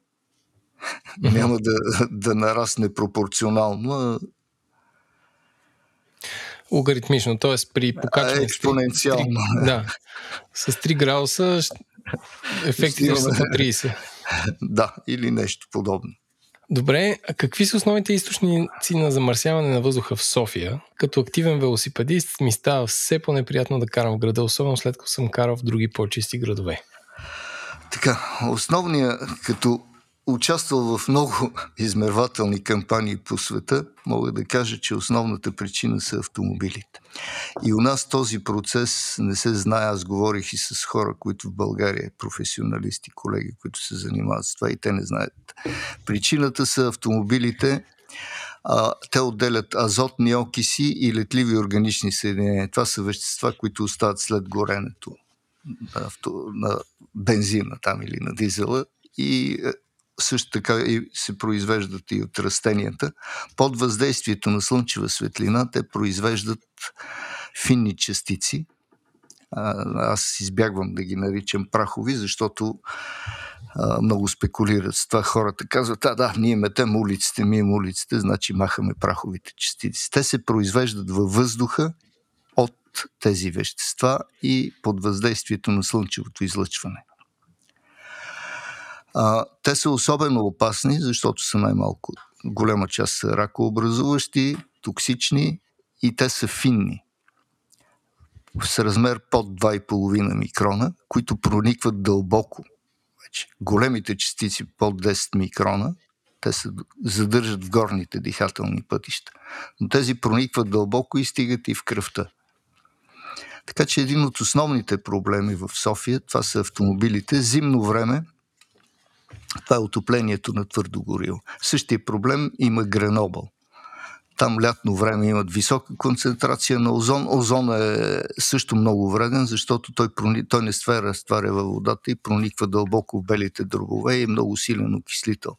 Това, което виждаме, разрушаване на пластмаси, напукване на гуми, се дължи основно на озона. Представете си какво прави на белия дроб. Той предизвиква едно постоянно възпаление. А фините частици те съдържат какво ли не и могат да засегнат кой ли не орган. Така че основното е с автомобилите. А, нещата се влушават зимно време, защото замърсяването се разпределя в един слой близо до Земята, който се нарича граничен слой. Той се образува от термични потоци. Топлия въздух се издига нагоре, изтива и се замества от студен. И това умесва цялото замърсяване. През лятото, понеже това се задвижва от слънцегреенето, той е слой към 2 км за София. Зимно време може да се свие до стотина метра. И цялото замърсяване, което се отделя, се държи в този слой. Затова зимно време понякога замърсяването е по-високо. Но основната причина са автомобилите и към тях се добавят и добави отоплението. Добре, обаче не всички автомобили са еднакви. Освен, че имаме различни видове двигатели, има различни поколения. тук ако пак се върна към това, което Боян Рашев казва, нали, по някакъв начин не отчитаме прогреса, някакси слагаме ги всички в един и същи кюб. да я знам, един а, съвременен бензинов двигател не цапа ли много, много, много по-малко от един двигател преди 15 години? А, така е, особено ако има добър катализатор. Но въпреки това... Има цап... нова кола, купена миналата година. Да.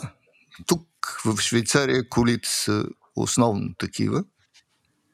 И аз редовно меря концентрации на озон, които надвишават допустимата норма, която не трябва да се надвишава веднъж годишно по седмици.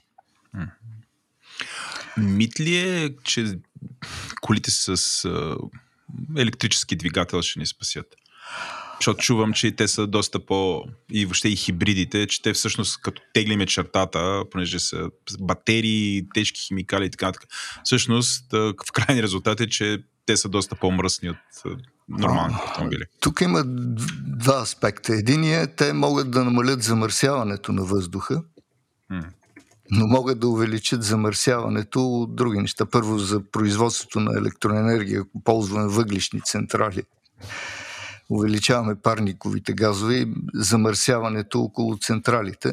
След това производството на лити и други тази, в Латинска Америка се прави с въглишни централи, така че пренасяме проблема на друго място, но истината е, че те могат да ни спасят от локалното замърсяване на въздуха, но водят до други екологични проблеми друго, на друго място.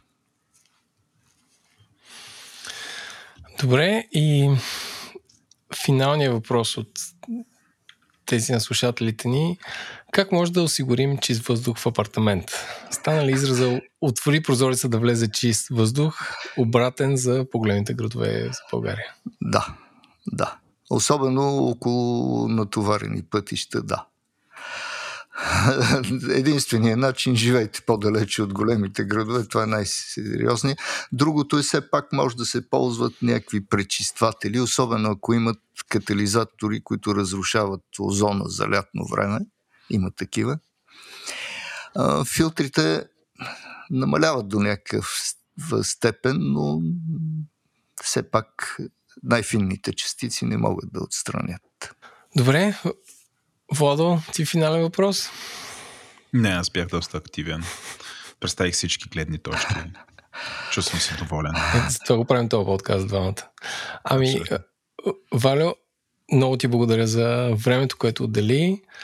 Аз научих супер много неща и станах една идея по-мрачен след този разговор, но може би той ще ме мотивира да си променя начин на живот след 5 или 10 години. А-а-а. Което надявам се много от нашите слушатели да послушат и да. Защо и да не днес, Еленко? Защо след 5 или 10 години? Защото е късно, Влада, и, не, и не съм ял.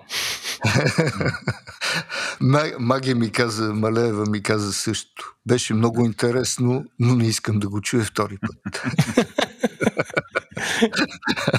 Плашещо и аз се плаша, но тя и моята съпруга казва това стига вече, не ми разправи такива неща, но това е реалността, трябва да, да знаем за нея и накрая бих приключил с това. Разказвайте на другите, обяснявайте, колкото повече хора разберат и правят нещо, толкова е по-голяма вероятността нещо да се промени към положително. Благодаря ви и аз, беше ми много приятно. Всичко добро. Благодаря. А, как се казва, подготвения е въоръжен. Това беше всичко от нас. Ако този епизод ви е харесал, може да ни подкрепите, като отворите говорите-интернет.com и изберете да станете патрон на подкаста. Благодарим на всички над 200 човека, които ни подкрепят, както и на компаниите SiteGround, Dext, remixshop.com, Merkle и Sendinbull, които са партньори за тази 2023 година. Аз бях Еленко, водещи бяха Владо Еленко, продуцент на епизода, редактор на епизода е Димитър Панайотов, аудиоредактор и монтаж Антон Велев, корицата и музиката на епизода са от нашия артист Унко, дизайна на бъдещия инсайт от Иван Гинев. В обратната връзка може да ни пишете в Twitter на говори почертавка интернет.com, почта ни е info маймускла говори-интернет.com. Ако искате повече хора като вас да намират този подкаст за полезен, може да му оставите ревю в iTunes или Spotify с 1, 2, 3, 4, 5 звезди. А пък ако този подкаст не ви стига, може да видите другите ми подкасти Дропич или Парите говорят, Естествен интелект, Ден, Тилда на клон черта и Говори артистът, които са навсякъде във всички мрежи, откъдето си вземате подкасти. До скоро!